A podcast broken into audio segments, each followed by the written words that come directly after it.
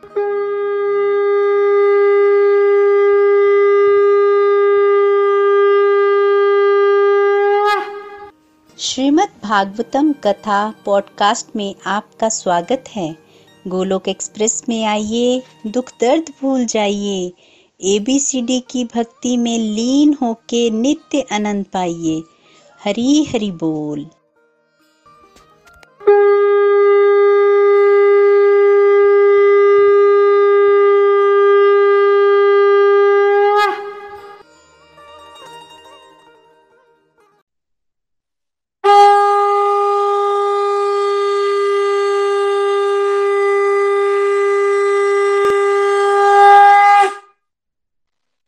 भागवत भगवान की जय।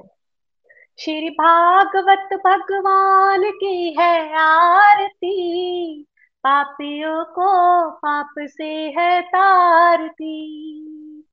श्री भागवत भगवान की है आरती, पापियों को पाप से है तारती।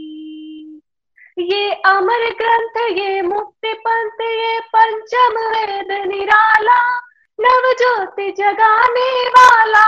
ये अमर ग्रंथ, ये मुक्ति पंथ, ये पंचम वेद निराला नव ज्योति जगाने वाला।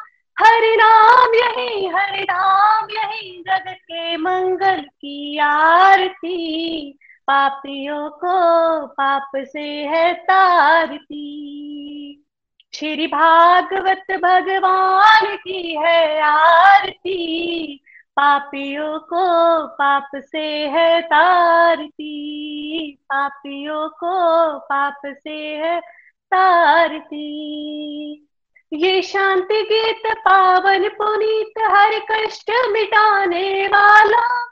सब दर्श दिखाने वाला। ये शांति गीत पावन पुनीत हर कष्ट मिटाने वाला। सब दर्श दिखाने वाला। है सुख करनी, ये दुख करनी। श्री मधुसूदन की आरती। पापियों को पाप से है तारती। पापियों को पाप से है तारती। श्री भागवत भगवान की है आरती। पापियों को पाप से है तारती। ये मधुर बोल मधुबंद खोल सन मार्ग दिखाने वाला, बिगड़ी को बनाने वाला। ये मधुर बोल मधुबंद खोल सन मार्ग दिखाने वाला, बिगड़ी को बनाने वाला। श्री राम घनश्याम यही प्रभु महिमा की ये आरती। पापियों को पाप से है तारती। श्री भागवत भगवान की है आरती। पापियों को पाप से है तारती। पापियों को पाप से है तारती। श्री भागवत भगवान की जय। हरी हरी बोल जी। हरी हरी बोल एवरीवन हरी हरी बोल welcome everyone to the evening satsang तो चलिए स्टार्ट करते हैं सत्संग प्रेयर्स के साथ। सबसे पहले तो आप सभी को शिवरात्रि की बहुत बहुत शुभकामनाएँ। बोलो, भगवान शिव की जय। बम बम बोले, ओम नमः शिवाय। चलिए स्टार्ट करते हैं सत्संग प्रेयर्स के साथ।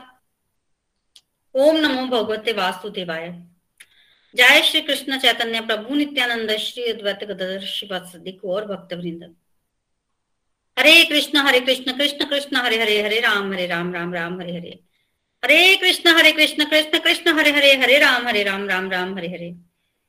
Hare Krishna Hare Krishna Krishna Krishna, Hare Hare Hare Ram Hare Ram Ram Ram, Hare Hare. Busy through the body as a soul hari hari bol hari hari bol transform the world by transforming yourself न शस्त्र पर, ना शास्त्र पर, ना धन पर और ना ही किसी युक्ति पर। मेरा तो जीवन आश्रित है प्रभु केवल और केवल आपकी कृपा शक्ति पर। गोलोक एक्सप्रेस में आइए, दुख दर्द भूल जाइए बीसीडी की भक्ति में लीन होकर नित्य आनंद पाइए। जय श्री राधे कृष्णा, जय श्री हरि। सो हरि हरि बोल एवरीवन तो कल जो है वो हम कैंटो नंबर सिक्स की बात कर रहे थे। आप सभी जानते हैं कि कैंटो नंबर वन जो है वो अधिकारी स्कंद है कैंटो टू साधना स्कंद है, साधन स्कंद, जिसमें साधन के विषय में बात की जाती है बेसिकली कैंटो नंबर थर्ड जो है वो सर्ग सृष्टि है कैंटो फोर भी सर्ग सृष्टि है कैंटो नंबर फाइव जो है वो स्थान के बारे में बताता है और कैंटो नंबर सिक्स जो है वो पोषण के बारे में डिस्कशन करता है। पोषण बेसिकली भगवान की कृपा होती है, भगवान की कृपा कई प्रकार की होती है। भगवान की विशेष कृपा, भगवान की साधारण कृपा। तो कल हमने डिस्कशन की थी कि कृपा के बारे में बात की जाएगी। साधारण कृपा तो सब पर ही होती है, सभी को हवा, पानी सब मिल रहा है। भोग, जब व्यक्ति को मिलता है तो व्यक्ति कहता है कि भगवान की बहुत कृपा है। भोग मिलना भगवान की कृपा होती है, पर अगर भोगों से वैराग्य हो जाए तो वो भगवान की विशेष विशेष विशेष कृपा है। किसी व्यक्ति से कोई पाप हो गया और पाप के फलस्वरूप में नरक में जाएगा और अगर भगवान ने प्राश्चित का माध्यम बनाया है उसको हो जाए कि मुझे प्राश्चित करना है तो भगवान की विशेष विशेष विशेष कृपा है कि उसको वो रास्ता मिल गया जिससे वो अपने पाप कर्मों के फल और पाप कर, कर्मों करने के जो बीज हैं उसको नष्ट कर सके। क्योंकि अदरवाइज़ अगर उसको रास्ता ना मिले ना तो उसको नरक ही जाना पड़ेगा।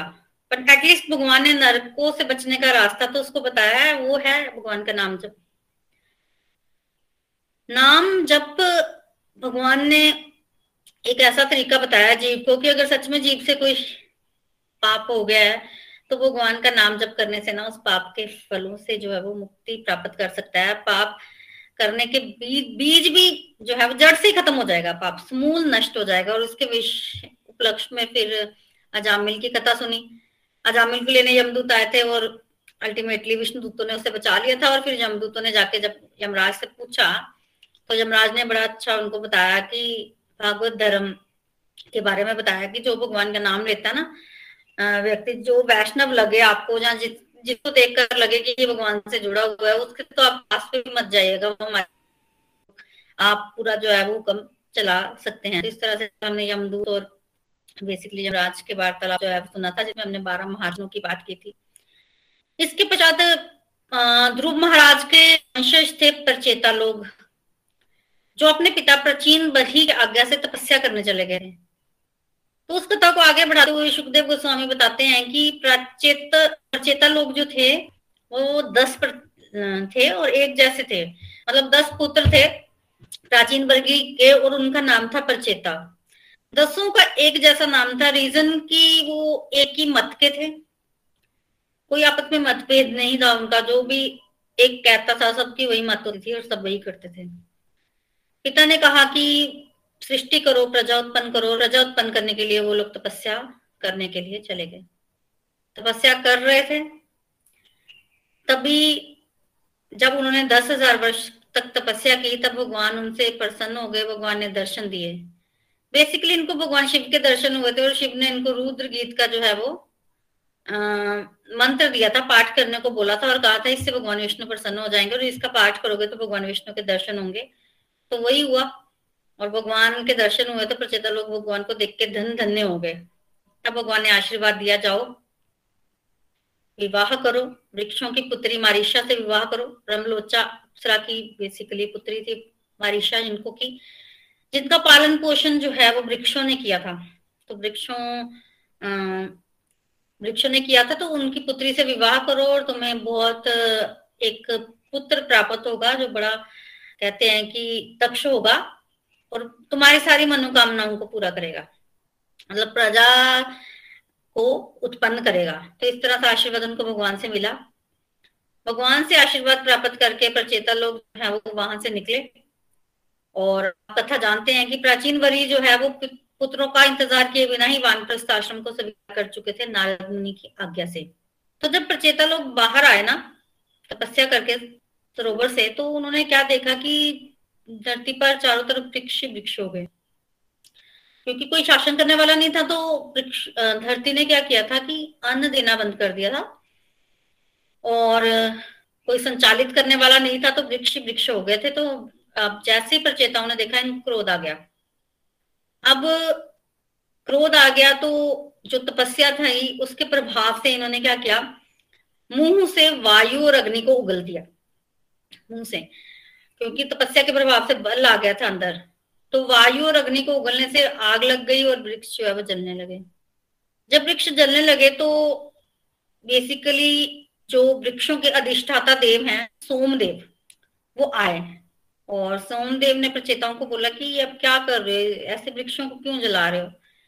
तो प्रचेताओं को बेसिकली कह रहे थे कि आप वृक्षों को मत जलाओ। कारण उन्होंने सबसे पहले तो ये बताया कि आप तपस्या कर रहे थे कि सृष्टि को आगे बढ़ाओगे। आपके पिता ने आपको सृष्टि आगे बढ़ाने के लिए जो है वो कहा। भगवान ने आपको एक ऐसे पुत्र की आशीर्वाद दिया जो कि आपकी प्रजा को आगे बढ़ाएगा, जो कि आपकी इच्छा की पूर्ति करेगा। तो विरोधाभास क्यों है ये? आप तो वृक्षों को जला रहे हैं। वृक्ष जल जाएँगे तो कहीं भी सृष्टि आगे बढ़ेगी, नहीं बढ़ेगी ना? तो एक तरफ़ तो आप इतनी कठोर तपस्या कर रहे हैं कि आप सृष्टि को आगे बढ़ाएँगे और दूसरी तरफ़ आप पेड़ों को जला रहे हैं तो ये विरोधाभास है।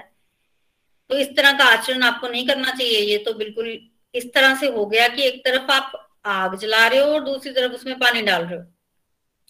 तो कृपया आप वृक्षों को जलाना बंद करें। दूसरा, सोमदेव कह रहे हैं कि ये वनस्पतियाँ तो भगवान ने खुद बनाई हैं ताकि जीवों, जीव इनका भोग कर सकें। जीव को खाने के लिए कुछ भोजन वगैरह मिल सके तो उसके लिए भगवान ने जो है वो इन वनस्पतियों को बनाया तो इनको आप मत जलाएँ। फिर वो कह रहे हैं कि तीसरा कि जो राजा होता है वो प्रजा की रक्षा करता है। राजा का कर्तव्य है प्रजा की रक्षा करना।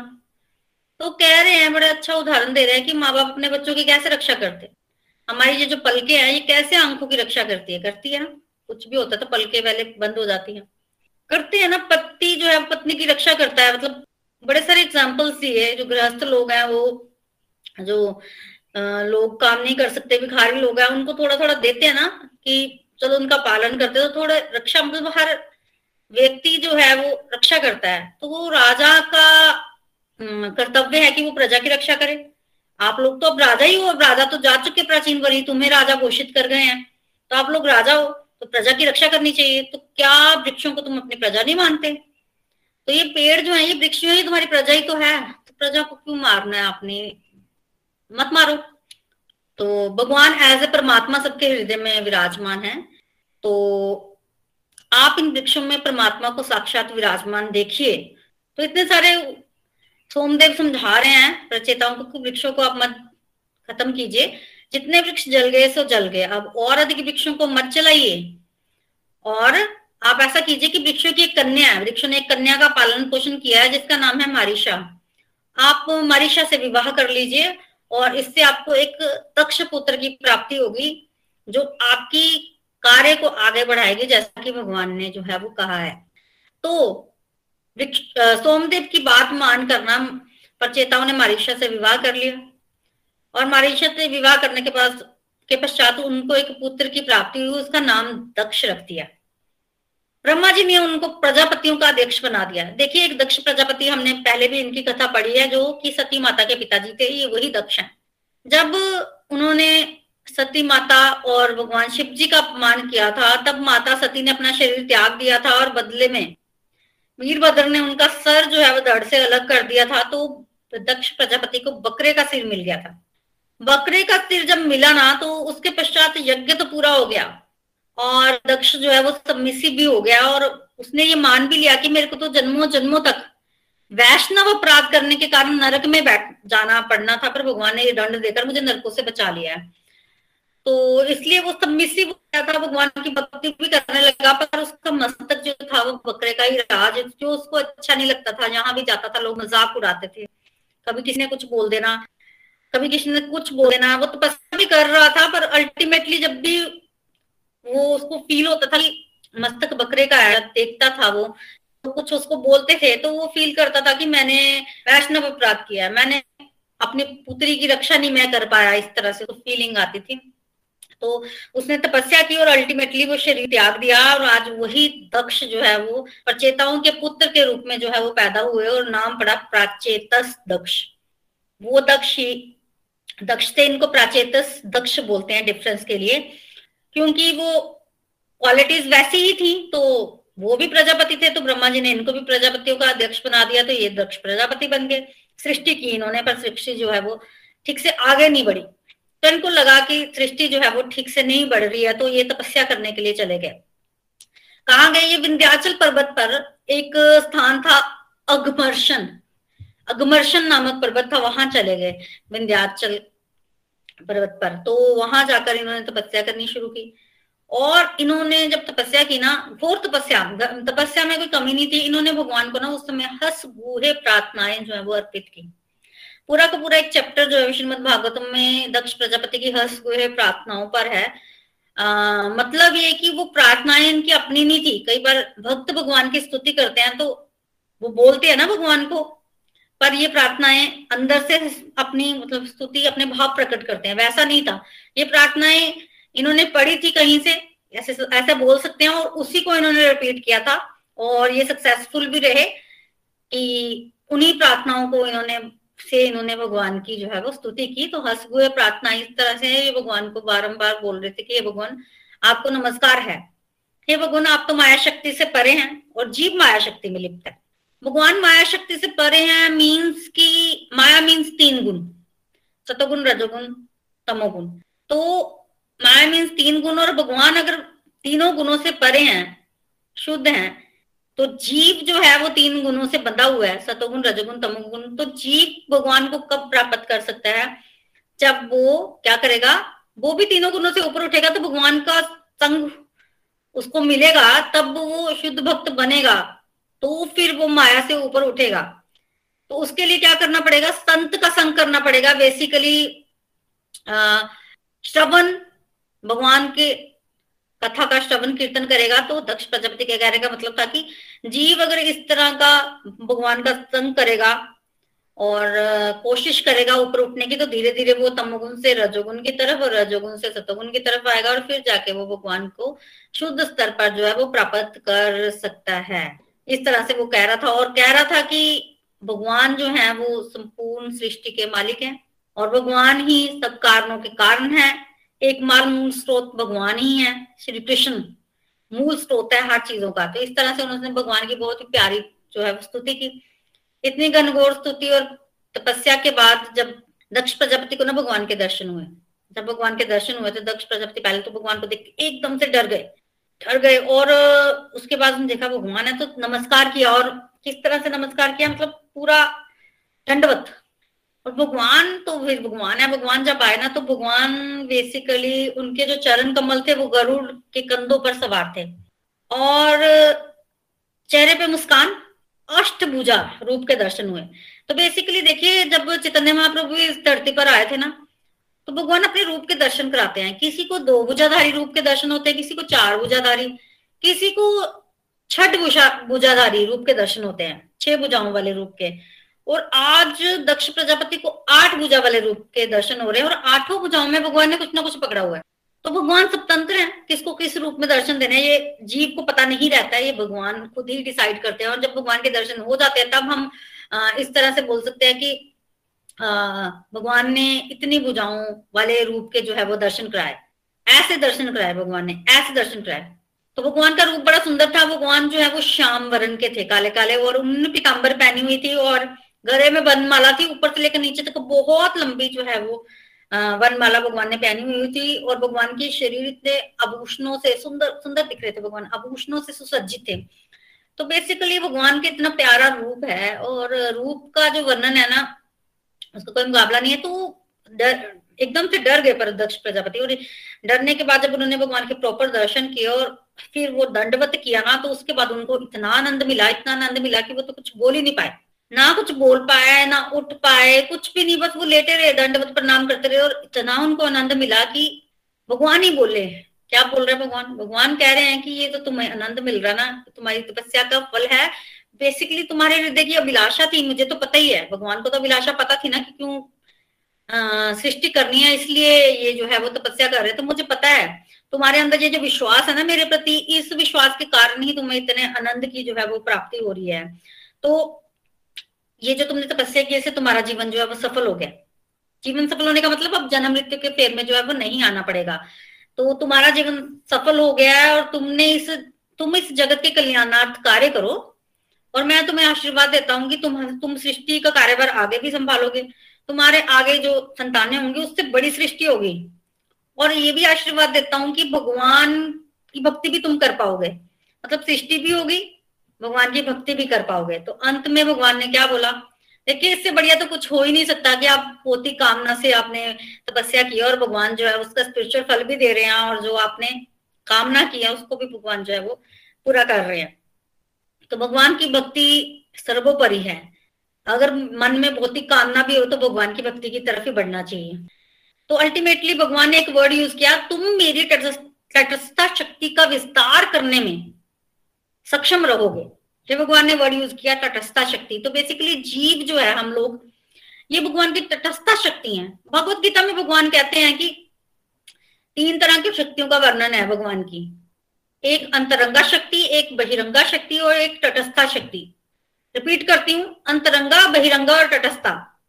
अंतरंगा शक्ति भगवान के अंदर की शक्ति नाम से ही समझ लीजिए जो भगवान के धाम में एक्ट करती है। वो भगवान का अपना है ना घर उसमें जो शक्ति एक्ट करती है जिसको हम योग माया बोलते हैं राधा रानी आ, के पर, मतलब राधा रानी को समझ लीजिए योग। तो वो जो शक्ति भगवान के धाम में एक्ट करती है अंतरंगा शक्ति जो योग माया फिर बहिरंगा शक्ति, बहिरंगा जो बाहर एक्ट करती है, बाहर एक्ट मतलब मटेरियल वर्ल्ड में, माया। बहिरंगा शक्ति, तीन गुणों से बनी हुई। माया भगवान की सेविका है, भगवान की शक्ति है, और भगवान की आज्ञा से कार्य करती हैं। उनका कार्य होता है कि जीवों को दुख दो, ताकि जीव जो है वो भगवान की तरफ़ बढ़े। तो जो हमें दुख मिल रहा है भगवान की शक्ति, माया शक्ति से मिल रहा है। दुर्गा माता बोलते हैं उसको, और बेसिकली वो दुर्गा माता का काम है हमें दुख देना, ताकि हम भगवान की तरफ़ बढ़े। बहिरंगा शक्ति और एक है तटस्थ शक्ति मार्जिनल एनर्जी जो हम हैं जीव। और हम बीच में क्यों है? तटस्थ के बीच।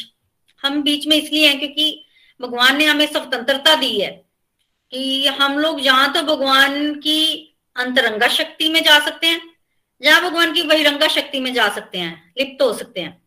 तो मेरा, हमारे पास हमेशा ये चॉइस होती है कि माया योग माया माया योग माया। ये चॉइस प्रत्येक व्यक्ति को 24 घंटे में हर क्षण मिलती है। हर क्षण चॉइस मिलती है। जैसे अर्जुन को चॉइस मिली थी भगवान कृष्णा या नारायण, नारायणी सेना। दुर्योधन को चॉइस मिली थी कृष्णा या नारायणी सेना। हमें भी मिलती है। सुबह अलार्म बजता है चॉइस होती है। उठना है कि सोना है? सीधा मतलब उठोगे, सत्संग करोगे तो योग माया, नहीं तो माया। एक व्यक्ति दरवाजे के, दरवाजे पे खड़ा है और उसके पास चॉइस है, दरवाजे से अंदर आ जाए या बाहर चला जाए। चॉइस होती है ना? बच्चा खड़ा है, पता नहीं अंदर आएगा, बाहर आएगा, उसकी मर्ज़ी होती है। तो ऐसे ही भगवान ने हमें चॉइस दिया, हम अंदर भी आ सकते हैं और हम बाहर भी जा सकते हैं। तो आज भगवान कह रहे हैं कि तटस्थता शक्ति के विस्तार मतलब जीव, हम जैसे जीवों के विस्तार में तुम्हें जो है वो मदद मिलेगी, तुम करो। तो आशीर्वाद मिल गया भगवान से। भगवान ने कहा, तुम पंचजन की पुत्री, असिकनी से विवाह करो, वहाँ से तुम्हें संतानें जो है वो मिल जाएँगी। तो इन्होंने विवाह किया। पंचजन की जो पुत्री है, उनको पाँच जनी भी कहते हैं तो उससे विवाह किया। उससे दक्ष प्रजापति को दस हज़ार पुत्रों की प्राप्ति हुई, दस हज़ार। उनका नाम रखा गया हरियश्व। हरियश्व रखा गया और पुत्र बड़े आज्ञाकारी। दक्ष प्रजापति बड़ा पसंद करते थे पुत्रों को ना। बड़े हुए थोड़े तो आज्ञा थी सृष्टि करो। सृष्टि के ही तपस्या की थी, सृष्टि के लिए ही। अब आप तो जानते ही हैं कि जब भी किसी को सृष्टि करने के लिए बोला जाता है तो वो जाते हैं तपस्या करने के लिए। तो ये जो दस हज़ार बच्चे हैं ये भी पश्चिम दिशा की तरफ़ नारायण सरस नामक स्थान पर जो है वो तपस्या करने के लिए चले गए। और तीन बार ये जल में स्नान करते थे। बड़े अच्छे तपस्या कर रहे थे। हृदय शुद्ध हो गया था इनका, क्योंकि वो जगह ही इतनी पावन थी। एक दिन नारद मुनि आ गए। नारद मुनि आ रहे हैं देखे बच्चे तपस्या कर रहे हैं, शुद्ध भी हैं। तपस्या क्यों कर रहे हैं? सृष्टि करने के लिए। सृष्टि करने के लिए तपस्या कर रहे हैं। ये तो ठीक नहीं है तो नारद मुनि तो नारद मुनि है नारद मुनि गए बच्चों, पहचाना मुझे। बच्चे बोल रहे नहीं बच्चों, मैं तुम्हारा चाचा, अब दक्ष प्रजापति और नारद मुनि तो भाई भाई हैं, ब्रह्मा जी के पुत्र हैं। तो पहले तो रिलेशन बताया, बच्चों ने नमस्कार किया। अब देख रहे हैं, तुम बच्चों ने ना, पृथ्वी को पहचाना नहीं है। पृथ्वी पता कितनी विस्तार में है, कितनी विस्तारित है पृथ्वी, तुम्हें पता नहीं है। एक ऐसा राज्य है, जहाँ पर जो है वो एक ही पुरुष निवास करता है। एक ऐसा छिद्र है जहाँ पर अंदर जाने के बाद कोई बाहर नहीं आता। और एक, वहाँ पर एक बेसिकली बता रहे थे कि एक स्त्री निवास करती है और वहाँ पर रहने वाला जो पुरुष है वो उसका पति होता है। इस तरह से नारद मुनि कह रहे हैं, उस राज्य में एक ऐसी नदी है जो दोनों तरफ़ बहती है। बेसिकली तुमने अपने पिता की आज्ञा का जो है वो पालन नहीं किया। तुम्हारे पिता तो इतने मतलब विद्वान है, तुम लोग तो अज्ञानी के अज्ञानी ही रहे। तुम्हारे पिता विद्वान है, तुम अज्ञानी हो, तुम अपने पिता पिता की आज्ञा को समझे नहीं हो, संतान की उत्पत्ति करने चले हो, तुम्हें नहीं पता चल रहा है कुछ भी। तो इस तरह से बातें सुनी ना बच्चों ने, बच्चे इंटेलिजेंट थे। नारद मुनि से इस तरह की बातें सुन के उनको ऐसा समझना नहीं पड़ा, उनको खुद ही समझ में आ गई कि नारद मुनि क्या कहना चाहते हैं। नारद मुनि कह रहे थे कि पृथ्वी का मतलब बेसिकली पृथ्वी जो है वो बहुत बड़ी है। पृथ्वी मतलब भौतिक प्रकृति भौतिक प्रकृति, शरीर भी तो प्रकृति है। भौतिक प्रकृति। तो कह रहे हैं कि शरीर जो हम शरीर से कर्म करते हैं ना, उससे जन्म मृत्यु जन्म मृत्यु जन्म मृत्यु, अंत कोई नहीं, बहुत विस्तारित है। ऐसा साम्राज्य है जहाँ पर एक एक ही पुरुष निवास करता है और वो है भगवान। भगवान एकमात्र पुरुष है जो कि क्या है? जो कि भोगता है। भगवान ही एकमात्र पुरुष है, जो है, जो कि भोगता है और एक ऐसा शीघ्र है जहाँ से व्यक्ति जाता है तो मुश्किल ही बाहर आता है। वो भौतिक संसार है। एक बार व्यक्ति संसार में फंस जाए तो मुश्किल ही है बाहर निकलना। नीचे नीचे नीचे नीचे जाता है। नरकों में भी जा सकता है, इस तरह से बता रहा है। और ये जो स्त्री की बात की, जिसको वैश्या बोला नारद मुनि ने, वो है हमारी बुद्धि, दूषित बुद्धि। और जीवात्मा उसका पति है। दूषित बुद्धि जैसे जैसे जीव आत्मा को चलाती है, वैसे व्यक्ति चलता है। ये दूषित बुद्धि की वजह से हम अपनी स्वतंत्रता खो बैठे हैं। व्यक्ति अलार्म तो इसीलिए लगाता है कि वो सुबह उठेगा जल्दी, सत्संग करेगा या पढ़ाई करेगा। बच्चे पढ़ाई करेंगे, पर क्योंकि ये बुद्धि दूषित है, ये हमें करने नहीं देती है हम इसमें फंस गए हैं, अपनी स्वतंत्रता को बैठे हैं। रात को खुद अलार्म लगाएँगे, सुबह खुद ही बंद कर देंगे। होता है ऐसे हम करना चाहते हैं वो चीज़, हर कोई माला करना चाहता है, पर कर नहीं पाते हैं। बहुत बार ऐसे होता है। स्वतंत्रता खो दी है। जीवात्मा उसका पति है, ये फंसा के रखती है और जब कभी भी जीवात्मा निकलने का प्रयास करता है तो यहाँ एक ऐसी नदी है, दोनों दिशाओं में बहती है। जन्म, मृत्यु जन्म, मृत्यु, व्यक्ति, जन्म, मृत्यु में फंसा हुआ है और जब भी वो बाहर निकलने की कोशिश करता है तो एक नदी का बहाव एकदम तेज हो जाता है। व्यक्ति बाहर जो है, वो नहीं निकल पा रहा है। और तुम अज्ञानी हो, तुम्हारे पिता विद्वान है, परमात्मा, हम सबके पिता है, और परमात्मा की नॉलेज तो बहुत है। तुमने परमात्मा की आज्ञा को ठीक से नहीं समझा। परमात्मा जो है व्यक्ति को अपने पास ही, बच्चे को अपने पास बुलाता है तो परमात्मा की आज्ञा तो भक्ति की होती है। तुमने उनकी आज्ञा को नहीं समझा और तुम संसार में फंसने जा रहे हो, संतानोत्पत्ति करने जा रहे हो। तो ये तो हरियर्षभ तो अपने आप ही समझ गए कि नारद मुनि क्या बोल रहे हैं। बात भी ठीक है, हम क्यों भौतिक संसार में फंसे? हमें तो नहीं फंसना है। नारद मुनि गुरु हो गए प्रदक्षिणा की, नमस्कार किया, चले गए। कभी लौट के नहीं आए। कभी लौट के नहीं आए। उधर दक्ष प्रजापति को पता चला, दक्ष प्रजापति तो बड़े क्रोध में कि नारद को मैं नहीं छोड़ूँगा। ब्रह्मा जी प्रकट हुए। समझाया, बुझाया, दक्ष को शांत मांत किया, कोई नहीं कोई नहीं, कुछ नहीं होता। शांत किया। तो दक्ष बोले मैंने तपस्या करके बच्चे लिए थे और मेरे को तो बर्बाद कर दिए इस तरह का टाइप तो तब ब्रह्मा जी ने समझाया, शांत किया तो फिर सृष्टि की तक्ष प्रजापति ने, अब उन्होंने एक हजारी पुत्र उत्पन्न किए। उनका नाम रखा गया सवलाश्व और उन, वो भी बच्चे बड़े अच्छे थे, आज्ञाकारी। उनको भी बड़ा किया गया। उनको बड़ा करने के पश्चात तो उनको भी सृष्टि करने की आज्ञा दी। उनको जब सृष्टि करने की आज्ञा दी तो वो भी नारायण सरस नामक स्थान पर तपस्या करने पश्चिम दिशा की ओर चले गए। और बच्चों ने भी बड़ी अच्छी तपस्या की और वहाँ जगह के प्रभाव से वो बच्चे भी शुद्ध हो गए। तब वहाँ फिर से नारद मुनि पहुँचे और नारद मुनि देख रहे हैं कि अब एक हज़ार बच्चे हैं, पर ये बच्चे बड़े अच्छे हैं, इनको भी भगवान की तरफ़ लगाना चाहिए। वहाँ जाके वही बोला, पहचाना मुझे। मैं तो तुम्हारे पिता का भाई हूँ। तुम्हें पता तुम्हारे बड़े भाई भी थे? वो भी यहाँ तपस्या कर रहे थे। अच्छा बच्चों, अब कहाँ है? वो तो चले गए। कहाँ चले गए? वो उस स्थान पर चले गए। यहाँ तपस्या कर रहे थे, फिर नारद ने दो चार बातें बोली। अब वो बच्चों को समझिए, हमारे बड़े भाई जो हैं, वो अगर इस तरह से गए हैं तो कुछ सोच के गए होंगे ना, हमें भी उनका अनुसरण करना चाहिए, वो बच्चे भी। सब लाश भी चले गए और कभी लौट के नहीं आए। किसी को नहीं पता कहाँ गए, कभी लौट के नहीं आए। दक्ष प्रजापति के तो बिल्कुल नहीं मिले। दक्ष प्रजापति तो उसका क्रोध तो और बढ़ गया, बहुत क्रोधित हुए। अब ये जो नारद मुनि थे ना, देखो नारद मुनि तो अब यही सोचते हैं ना कि व्यक्ति दुख में होता है तो दुख का, व्यक्ति को दुख से निकालना हो तो उपदेश करो तो व्यक्ति दुख से निकल जाता है। जब व्यक्ति दुखी होता है, तब आपको उसको उपदेश करने जाना चाहिए एटलीस्ट वो भगवान का उपदेश सुनेगा तो कुछ तो बाहर आएगा ना अपने दुख से। तो नारद मुनि ये सोचकर कि दक्ष प्रजापति बड़े दुखी होंगे तो मुझे उनको उपदेश करना चाहिए, दक्ष प्रजापति के पास पहुँचे। दक्ष प्रजापति तो वैसे क्रोध से पागल हो रहे थे, जैसे ही नारद को देखा किसने कहा तुम साधु हो? तुम तो निर्लज हो, तुम दयाहीन हो, तुम असाधु हो, ऐसे ऐसे विशेषण प्रयोग किए ना। तुमने मेरे अच्छे वाले बच्चों को वैरागी बना दिया। एक बार तो मैंने फिर भी सहन कर लिया, पर तुम तुम तो ढोंगी हो, तुम अपने आप को भगवान का भक्त बताते हो। लज्जा नहीं आती? शर्म नाम की कोई चीज़ है? मतलब बहुत, क्यों मेरे बच्चों को ऐसे तुमने हाँ वैरागी बना दिया है? उनपे इतने ऋण थे, पितृ ऋण था, ऋषि ऋण था, देव ऋण उनपे। जो कि वो पहले ब्रह्मचर्य व्रत का पालन करते, फिर गृहस्थ धर्म का पालन करते तो पूरा होता ना। फिर वो गृहस्थ पुत्र उत्पन्न करते, ऋण अपने मिटाते। ये क्या उनको तुमने भेज दिया और अगर बच्चों को वैरागी तुमने बना दिया है, कल को उनका भोग करने का मन करेगा तो वो तो भटक जाएँगे।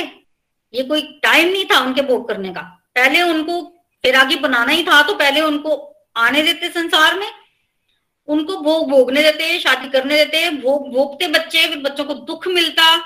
और दुख मिलने के बाद बच्चों को लगता कि भोगों में तो कुछ नहीं रखा, हमें भोग नहीं भोगने हमें भगवान की भक्ति करनी है। फिर वो बच्चे भोगों का त्याग करके भगवान की भक्ति करने के लिए जाते तो ठीक था। तुमने उनको गलत गाइड कर दिया, जल्दी भेज दिया। और पता नहीं क्या क्या दक्ष प्रजापति ने नारद मुनि को बोला। नारद मुनि सुन रहे हैं? तो बेसिकली दक्ष प्रजापति ये जो तर्क दे रहे हैं ना, ये गलत है। दक्ष प्रजापति ने कहा ना कि पहले भोग तो खराब है ही है। व्यक्ति को पहले भोग भोग लेने चाहिए और उसके बाद उनका त्याग कर देना चाहिए। भोग भोगना मीन्स आग लगी और आप उस आग में घी डाल रहे हो। आप बुझाना चाहते हो आग तो आग में घी डालने से कभी भी आग नहीं बुझेगी। तो उसी तरह से अगर व्यक्ति संसार सागर में फंस गया, उसको भोगों की इच्छा जग गई, उसको लालसा हो गई, उसको संस्कार बन गया भोगों के तो बहुत ज़्यादा चांसेस है कि अगले जन्म में भी भोग करेगा। वो कैसे उन सब चीज़ों का एकदम से त्याग करेगा? संस्कार जो है, जो आप करते हो, उसी के पढ़ते हैं। तो बेसिकली दक्ष प्रजापति का तर्क गलत था, पर वो ऐसे ही बोल रहा है। और इतना क्रोध में था ना कि अब ब्रह्मा जी भी कोई काम नहीं आया और नारद को तो बोलने ही नहीं दिया दक्ष प्रजापति ने। मैं तुम्हें श्राप देता हूँ। तुम जब जगह घूमो, पर कहीं भी तुम्हारा घर ना हो। तुम टिक ना पाओ कहीं। अगर तुम टिके तो तुम किसी को भी जीवन में सफल नहीं होने दोगे। सबको वैराग्य बना दोगे। तुम टिको ही ना कहीं। तो ऐसा श्राप दिया। आप नारद मुनि तो बिना कुछ बोले वहाँ से चले गए। चाहते तो नारद मुनि दोबारा जो है वो श्राप दे सकते थे। दक्ष प्रजापति को श्राप को वो स्वीकार भी ना करते, ये भी कर सकते थे, स्वतंत्र थे। नारद मुनि भी, पर उन्होंने बेसिकली ऐसा कुछ भी नहीं किया क्योंकि उनको श्राप लगा ही नहीं। दक्ष प्रजापति कह रहे हैं, श्राप है, ये तो वरदान है।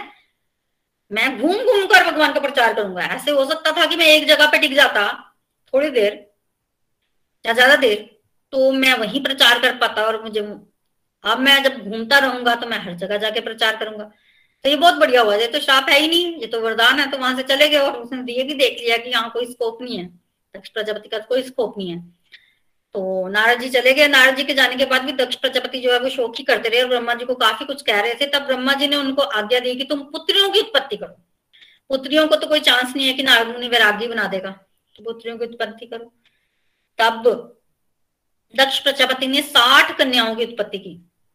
इस बार साठ ही की। चलो अब देखते हैं क्या बनता है। साठ कन्याओं की उत्पत्ति की। अब कन्याओं को तो नारद मुनि ने वैरागी नहीं बनाया। फिर उन्होंने कन्याओं का विवाह किया। दस कन्याओं का विवाह उन्होंने कर दिया यमराज जी के साथ। सताइस कन्याओं का विवाह किया चंद्रमा के साथ। आपने कथा भी सुनी होगी, उनकी रोहिणी नाम की कन्या थी, चंद्रमा को बहुत प्रिय थी। वो तो जिसकी वजह से वो उन्होंने अपनी बाकी पत्नियों को उपेक्षित कर दिया था तो फिर दक्ष प्रजापति ने चंद्रमा को श्राप दिया था। तुम्हें रोग हो जाए और ये जो चंद्रमा घटता बढ़ता है ना कभी चंद्रमा जो है वो कलाएँ कम होती है, अमावस्या आती है, बिल्कुल गायब हो जाता है चंद्रमा, फिर वो बढ़ता है और पूर्णिमा आती है। ये उसी श्राप का फल है तो दक्ष प्रजापति ने दिया था। तो चंद्रमा को श्राप भी मिला और चंद्रमा ने बाद में भगवान शिव की पूजा करके, तपस्या करके उस श्राप के प्रभाव को कम कर दिया, पर अभी भी थोड़ा प्रभाव रहता है। अमावस्या वाले दिन बिल्कुल चंद्रमा गायब हो जाते हैं। तो दस कन्याएँ जो है वो यमराज जी को दी सताइस चंद्रमा को दी, सत्रह कश्यप ऋषि को दी। बाकी दो दो कन्याएँ जो हैं वो अंगिरा ऋषि को, दो भूत को, दो और को इस तरह से दो दो करके उन्होंने अपनी कन्याओं को, कन्याओं का विवाह किया और पूरी की पूरी साठ कन्याओं का विवाह जो है वो उन्होंने किया। उसके बाद ये जो साठ कन्या थी ना, ये साठ कन्याएँ थी। इन कन्याओं की आगे जो संतानें हुई ना, उससे दुनिया भरी हुई है। तो दक्ष की संतानें, पुत्रियों की संतानों से आगे जो है वो संसार जो है वो भरा हुआ है। और श्रीमद भागवतम में विस्तार से इन संतानों की वंशावली जो है वो बताई गई है। और इन संतानों ने जो है वो बहुत दूर दूर तक, दूर दूर तक सृष्टि को बढ़ाया है। सृष्टि जो है वो काफ़ी आगे बढ़ी है। तो इस तरह से दक्ष प्रजापति जो है वो सृष्टि करने लगे। तो बेसिकली दक्ष प्रजापति की कन्याएँ थी आगे प्रचेताओं के दक्ष दक्ष की कन्याएँ तो यहाँ से फिर स्वयं मनु जो है, जो तपस्या करने चले गए थे, जिन्होंने उत्तानपाद को राज्य दे दिया था वो वापिस आए थे, कि क्योंकि कन्याएँ थी, वो अपने अपने घरों में चली गई तो उनको लग रहा था कि शासन करने के लिए अब कोई सॉलिड शासक नहीं है तो फिर वो वापिस आए और करना तो वो भगवान की भक्ति चाहते थे। पर कैसे करें अब? राज्य का कार्य भी तो भार भी तो संभालना ना। तो फिर उन्होंने क्या किया? उन्होंने अपने पुत्र प्रिय व्रत को बुलाया जो कि गंधमातन पर्वत पर नारद मुनि के आगे से तपस्या कर रहे थे कि प्रियव्रत आए राज्य का कार्यभार संभाले और मैं तपस्या करूँ।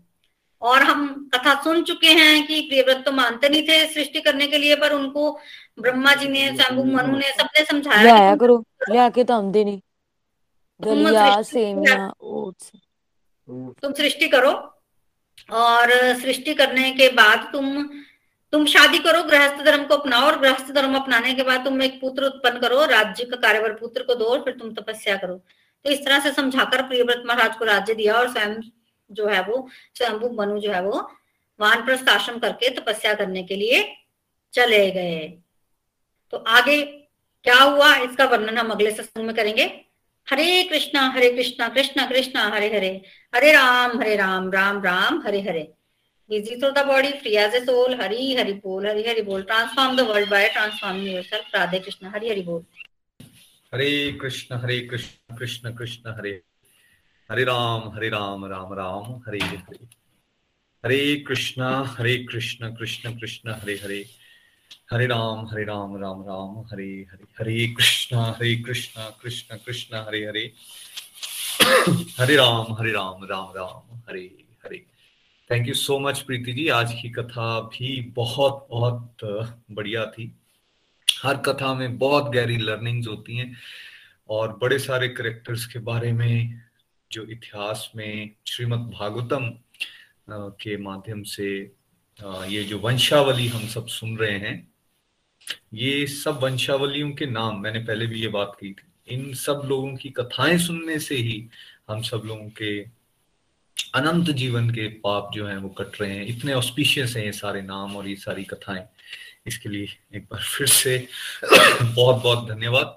मेरे टेक अवेज आज जो कल भी आपने बात कही थी एक विशेष कृपा होती है और एक आम कृपा होती, सिंपल कृपा और एक विशेष कृपा। तो जब हम कहते हैं कृपा सभी पे हो रही है तो ये बात भी बिल्कुल सही है और किसी पे विशेष कृपा है, ये बात भी सही है। गलत कुछ भी नहीं। हवा, पानी, लाइट, ऊर्जा, बोलने की, देखने की, सुनने की शक्ति, चलने की शक्ति, ये सबके पास है। सब पे कृपा है। भगवान की कृपा से ही ये मिली है। विशेष कृपा जिसके बारे में चर्चा की गई कि भाई, ये होने के बाद किसी ने इस बात को समझ लिया कि भैया, ये जो एनर्जी मिली है, इसको हमें भगवान के रास्ते पर चलाने का प्रयास करना चाहिए। किसी को संत मिल जाए, किसी को डिवोटी एसोसिएशन मिल जाए, किसी को ऐसा प्लेटफॉर्म मिल जाए जहाँ पर ईश्वर से संबंधित ज्ञान और उनकी लीलाओं की चर्चा हो रही हो, विशेष कृपा हो गई है। तो इसलिए जब हम सत्संग में कहते हैं, विशेष कृपा हुई है भी मानव जीवन मिला है और उसके बाद ऐसा संग मिल गया है जहाँ हम भक्ति में हमारी रुचि भी बढ़ती जा रही है और इनफैक्ट भगवान इस तरह की नॉलेज दे रहे हैं कि भाई हमें दूसरों को बताने का मौका मिल रहा है और दूसरे इंस्पायर भी हो रहे हैं। वो इंस्पायर होके आगे इंस्पायर करना शुरू हो चुके हैं। तो विशेष कृपा है, इसलिए ये विशेष जन्म है। हम सबको इस बात को समझना चाहिए। दूसरी बात जो आज बेसिकली प्रचेताओं के साथ, सोमदेव जी की वार्तालाप जो बताई, उससे सीख मिलती है कि कैसे हमेशा इस बात पे ध्यान दिया गया है कि नेचर को एक्सप्लॉइट मत करो। पेड़, प्रकृति जो है, ये पोषण करने वाले हैं और ये भगवान के ही रूप हैं। कैसे उन्होंने कहा, भाई, इसमें भी परमात्मा के वास को देखो। और उसमें मैसेज ये दिया गया कि अगर आप सृष्टि का ही विनाश कर दोगे, जो आपके बेसिकली भोग के लिए बनी है या आपको चीज़ें प्रोवाइड करेगी सारी तो आप कैसे आगे सरवाइव कर पाओगे? और आज देखिए हमारी बुद्धि कहाँ विनाशक चली गई है कि हम उस प्रकृति का ही विदोहन करने में जुटे हुए हैं। चाहे पेड़ हो, चाहे पानी हो, चाहे बिजली हो, हर तरफ़ से हम उसको वेस्ट करने की कोशिश कर रहे हैं। अब गवर्नमेंट की पॉलिसीज़ हैं, उस पर तो हम ज़्यादा चर्चा नहीं कर सकते, लेकिन हम कैसे इस प्रकृति में अपनी कंट्रीब्यूशन दें कि हम वेस्ट ना करें। तो पहला, हम घर पे अगर लाइट का इस्तेमाल प्रॉपरली करें, ज़्यादा फालतू की लाइट्स ना जलाएँ, पानी का प्रॉपर इस्तेमाल करें, फालतू में नलका ना खोल के रखें, जब कोशिश हो, जब दिखे कहीं एक्स्ट्रा चल रहा है, उसको बंद कीजिए और ना केवल घर पे even public taps public lights जहाँ भी आपको दिखता है, भाई, यहाँ वेस्ट हो रहा है, उसको हमें कोशिश करना चाहिए रोकने का। कभी अपनी तरफ़ से हम कोशिश करें कम से कम पोल्यूशन हो, कहीं इधर उधर लिटरिंग ना करें, गंदगी ना डालें, ठीक है? ज़्यादा चीज़ें होल्ड करने की जो टेंडेंसी होती है, गाड़ियाँ ज़्यादा ले लो बार बार फर्नीचर बदलो बार बार अपने कपड़े ज़्यादा लो, ये भी एक तरह से हम प्रकृति का विधोन कर रहे हैं। उतना इस्तेमाल करें जितनी ज़रूरत है एक्स्ट्रा लेके हम बेसिकली कंट्रीब्यूट ही कर रहे हैं प्रकृति के विनाश में। सी अपने हीटर्स कम यूज़ करें, एसी कम यूज़ करें, जितना मिनिमलिस्ट यूसेज चीज़ों का हो सके, उतना कम करें। जितनी रिक्वायरमेंट है, उतना वेस्टेज ना करें। अगर हम इतना भी करना शुरू कर दें तो हम भी अलग तरह से प्रकृति में, प्रकृति को सेव करने में अपनी कंट्रीब्यूशन दे सकते हैं। बहुत ही बढ़िया आज एक बात जो प्रीति जी ने बताई भाई हम तटस्थता शक्ति हैं मार्जिनल एनर्जी हैं भगवान के, और इसको ना आप एक वेवलेंथ के हिसाब से भी समझ सकते हैं। तीन लाइंस को ऐसे अगर हम ड्रॉ करें वन टू एंड थ्री तो जो सेंटर वाली लाइन है, इसको आप समझिए तटस्थता शक्ति। जो सब नीचे वाली लाइन है, इसको माया शक्ति समझे, और जो ऊपर वाली लाइन है, इसको योग योग माया समझे। तो जो ये जीव शक्ति है, वो बेसिकली यहाँ है सेंटर में। और नेचुरल टेंडेंसी क्या होती है? ऊपर से चीज़ नीचे आती है हमेशा। ऊपर से नीचे आती है। तो हम लोग क्या करते हैं? हम इस माया शक्ति में लिप्त हो जाते हैं और फिर बेसिकली ये जो दुनियादारी की हम नेगेटिविटीज को अनुभव कर रहे हैं या संसार में मोह को अनुभव कर रहे हैं या संसार में लिप्त होने की तरफ़ हम बढ़ गए वो बेसिकली क्या हुआ है? ये तटस्थता शक्ति यहाँ आ गई। शास्त्र क्या बता रहे हैं हमें? और स्क्रिप्चर्स क्या बता रहे हैं हमें कि इसको योग माया के साथ जुड़ना है। जब जीव इस तरफ़ जुड़ना शुरू करेगा, ऊपर की तरफ़ अपने आप को ले जाएगा सत्संग, साधना, सेवा के बल से, तब क्या होगा? वो बड़े आसानी से, वो जो तीन गुण जिसके माया जिसके ऊपर एक्ट करती है, उसके लांग सकता है और वो तब हो सकता है जब वो अपने आप को भगवान के साथ जुड़ेगा। तो जीव मार्जिनल एनर्जी है, इसको आप एक और एग्ज़ाम्पल से समझ सकते हो। हम लोग बीच बीच को देखते हैं, बीच, जहाँ एक तरफ़ समुद्र है, एक तरफ़ रेत। दोनों, जहाँ पानी जुड़ता है, रेत के साथ, वो जो जगह है, उसको भी तटस्थता बोलते हैं, तट बोलते हैं ना उसको भी आप समझिए। तो वो जो फाइन लाइन ड्रॉ हो रही है, जीव शक्ति वहाँ है, उसके पास हमेशा एक चॉइस है। वो रेत की तरफ़ जाना चाहती है, रेत मतलब मटेरियल वर्ल्ड या फिर वो समुद्र की तरफ़ जाना चाहती है, यानी कि भगवान का भगवान का धाम भगवान का साथ। कहा जाना चाहते हैं? ये चॉइस हमारे पास है। जब मछली का एग्ज़ाम्पल दिया जाता है ना आपको कि, भाई, मछली नेचुरली वाटर में जब होगी, तभी संतुष्ट रह सकती है। वैसे ही जीव शक्ति जब समुद्र की तरफ़ होगी मतलब योग माया की तरफ़ होगी मतलब भगवान की तरफ़ होगी तब वो स्टेबल रह सकती है। अदरवाइज़ उसको रेत में अगर हम डाल देंगे, उसको जितने मर्ज़ी सुख सुविधाएँ जीवन की मिल जाए मटेरियल वर्ल्ड की मिल जाए, वो कभी खुश नहीं हो सकता। आज एक और बहुत प्यारी लर्निंग यहाँ से हमें मिलती है कि जब रोल ऑफ़ अ संत क्या है? जब नारद मुनि जी देखते हैं, भाई, बच्चे पोटेंशियल बच्चों में पोटेंशियल है। तो वो गुरेज नहीं करते। दस हज़ार बच्चों को एक बार और फिर एक एक हज़ार बच्चों को, दूसरी बार उन्हीं के ब्रदर्स को। वो देखते हैं इनमें पोटेंशियल है तो वो अपना ज्ञान वहाँ डिलीवर करते हैं और उनको सक्सेस मिलती है। दक्ष यहाँ पर एक संसारी पिता का रोल या संसारिक माता पिता का रोल प्ले कर रहे हैं। देर एज नारद मुनि जो है वो एक स्पिरिचुअल गाइड का रोल प्ले कर रहे हैं। और ये हम हमेशा से ही देखते आए हैं कि स्पिरिचुअल गाइड जो बात बता रहा होगा और संसारी माता पिता या संसारी लोग जो बात बता रहे होंगे ना उसमें हमेशा एक क्लैश रहेगा। सो so, हमेशा एक क्लैश रहेगा। और वो इतने सॉलिड सॉलिड तर्क देगा जो संसारिक व्यक्ति है क्योंकि वो दूषित बुद्धि उसकी स्वामी है ना तो वो वो इतनी बार वो तर्क देगा कि आप भी कन्विंस हो जाओगे, नहीं यार, बात तो सही बोल रहे हैं यार, बच्चों को वहाँ लगा दिया, बच्चों का समय तो खाने, पीने, खेलने, कूदने का था, उनको भक्ति में लगा दिया। देखिए, जो स्पिरिचुअल गाइड है ना, वो आपकी स्पिरिचुअल ग्रोथ की बात सोचेगा और आपकी स्पिरिचुअल सक्सेस की बात सोचेगा। वेर एज जो मटेरियलिस्टिक हमारे रिलेटिव्स होंगे या मटेरियलिस्टिक संसारिक व्यक्ति की सोच होगी ना, वो केवल हमारी शरीर और शरीर के सुख दुख के बारे में बात सोचेगा। इस यहीं से ज़मीन आसमान का फ़र्क आ जाता है। वो ये नहीं समझते कभी भी कि भाई बॉडी की डेथ से कभी भी आत्मा खत्म नहीं होती है। आत्मा की निरंतर एक जर्नी चलती जा रही है और जैसे इस कहानी में बताया गया कि भाई जन्म, मृत्यु जन्म, मृत्यु, जीवन की इस नदी के दो पार्ट हमेशा हैं। ये चलते रहेंगे और एक बार इस छेद में घुस गए, दोबारा वापस निकलना बहुत मुश्किल है। तो स्पिरिचुअल गाइड क्या देख रहा होता है? कि यार किसी तरह से इसकी स्पिरिचुअल डेथ ना हो जाए। मुझे इसको स्पिरिचुअली अलाइव रखना है और साथ में इसकी ग्रोथ करवानी है जो कि उन, उन्होंने उस उन बच्चों के साथ किया। वेर एज जो संसारिक व्यक्ति है उसको होता है सुख दुख। बस ये इस मेरी मेरे लोग किस तरह से बॉडीली लेवल पर और कंफर्टेबल हो जाएँ। आपने घरों में भी देखा होगा या हम भी ऐसा करते हैं।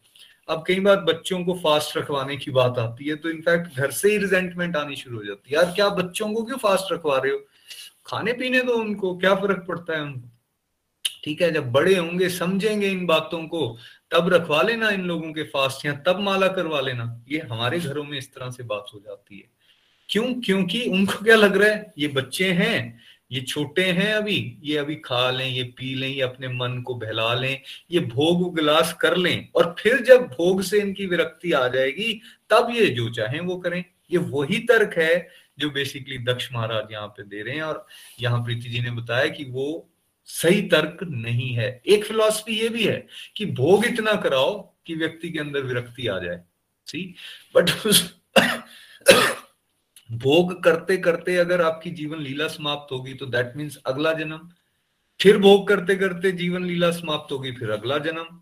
तो ऐसे तो बहुत लंबा एक चक्कर पड़ने वाला है, और यू नेवर नो कि अगली बार आपको उस तरह की कंपनी मिले, जहाँ पर आपको इस तरह का सात्विक बेसिकली या दिव्य साथ मिलता है, या दिव्य गाइडेंस मिलती है, या नहीं मिलती। तो इस रिस्क के बजाय हमें क्या करना है? भाई बात समझ आ गई, उसको इम्प्लीमेंट करने की कोशिश करो, जो नारद मुनि जी ने बेसिकली यहाँ पर किया। तो बहुत बहुत धन्यवाद, प्रीति जी। बहुत अच्छी कथाएँ और बहुत अच्छे ब्यूटीफुल मैसेजेस यहाँ से जा रहे हैं हम सबके लिए। डिवोशन को प्रायोरिटी पे रखना, यही इन कथाओं का बेसिकली पर्पस है। श्रीमद भागवतम पुराण की जय। अब चलते हैं यहाँ से हम अपने रिव्यूज़ की तरफ़। हमारे साथ आज नीलम जी पठानकोट से हैं। हरी हरी बोल।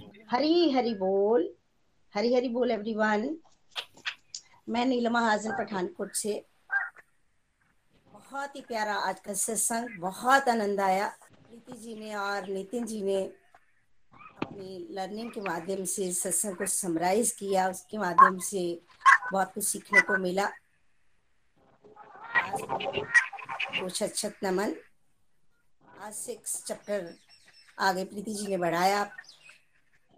पहला सकंद अधिकारी सकंद, दूसरा सकंद साधना सकंद, तीसरा सरक, चौथा विसरक पांचवा स्थान और छठा पोषण। पोषण मतलब कृपा। जैसे नितिन जी ने भी कहा कि एक होती है कृपा और एक होती है विशेष कृपा। कृपा हो गई कि हमें रोटी कपड़ा मिल रहा है, चीज़ें मिल रही हैं, ये कृपा है। लेकिन विशेष कृपा क्या है? कि हम इसमें रहते हुए हमारा वैराग्य हो जाए, विरक्त हो जाए इनसे इन्हें यूज़ करें सिर्फ़। तो विशेष कृपा है। और हमार, हम पर भी एक विशेष कृपा हुई है कि हम इस संसार में रहते रहते गोलोक एक्सप्रेस के साथ जुड़ के अब जहाँ से इन बातों को समझ रहे हैं, ये हम पर विशेष कृपा है। पर चेतागन जो कि दस थे, एक जैसे स्वभाव के थे, प्राचीन बरही के बेटे थे। जब पिता ने कहा कि जाओ, सृष्टि आगे बढ़ाओ तो वो तपस्या करने के लिए नारायण सरोवर में चले गए। दूसरी तरफ़ नारद जी ने प्राचीन बरही को पुरंजन आख्यान सुनाया और उन्हें भी विरक्त कर दिया और वो बच्चे अभी गए हुए हैं। तपस्या करने के लिए वापस भी नहीं आए पहले ही वो चले गए हैं तपस्या करने के लिए चले गए और कह गए हैं, जब बच्चे आएँगे तो वो राज्य संभालेंगे बच्चों, बच्चे जब तपस्या करके बाहर आए हैं और बाहर देखा कि बहुत बड़े बड़े वन घा मतलब वृक्ष हो गए हैं, इतने वृक्ष हो गए हैं, निकलने के लिए रास्ता नहीं मिल रहा तो उन्होंने मतलब उनको बड़ा गुस्सा आया और अंदर तपस्या, इतनी तपस्या की है, इतनी तपस्या की है कि अंदर से आग उगली है और हवा और आग उगली है और मन को आग लग गई। चल रहे हैं वृक्ष धुंधु करके तो संपूर्ण वनस्पति जगत के स्वामी सोमदेव जी उन्हें वृक्षों पर बड़ी करुणा आई। और उन्होंने प्रचेताओं को शांत किया के कहा कि राजा हो आप। राजा के रूप में आपका कर्तव्य क्या बनता है? प्रजा की रक्षा करो और ये वृक्ष भी तुम्हारी प्रजा है। और वृक्ष जो है, अगर तुम्हारी प्रजा है तो इनकी रक्षा करना तुम्हारा कर्तव्य बनता है। ये तो तुम भगवान के प्रति भी अपराध कर रहे हो। भगवान के प्रति अपराध? क्योंकि हर आत्मा, हर एक के अंदर भगवान परमात्मा रूप में स्थित है। क्योंकि हर एक प्राणी का शरीर भगवान का मंदिर है, इसलिए ये वृक्ष जो है वो मतलब आपकी प्रजा है, इनकी रक्षा करना तुम्हारा कर्तव्य बनता है। और फिर सोमदेव ने ये भी कहा कि भगवान को खुश करने के लिए वृक्षों पर कृपा मतलब दया करो और इन्हें मत मारो, जितने जल गए हैं, ठीक है, बाकियों, बाकी को छोड़ दो। और उन्होंने ये भी कहा कि मारिशा नाम की कन्या है, इन वृक्षों की उनसे शादी करो और आगे सृष्टि मतलब कि बढ़ाओ सृष्टि को आगे।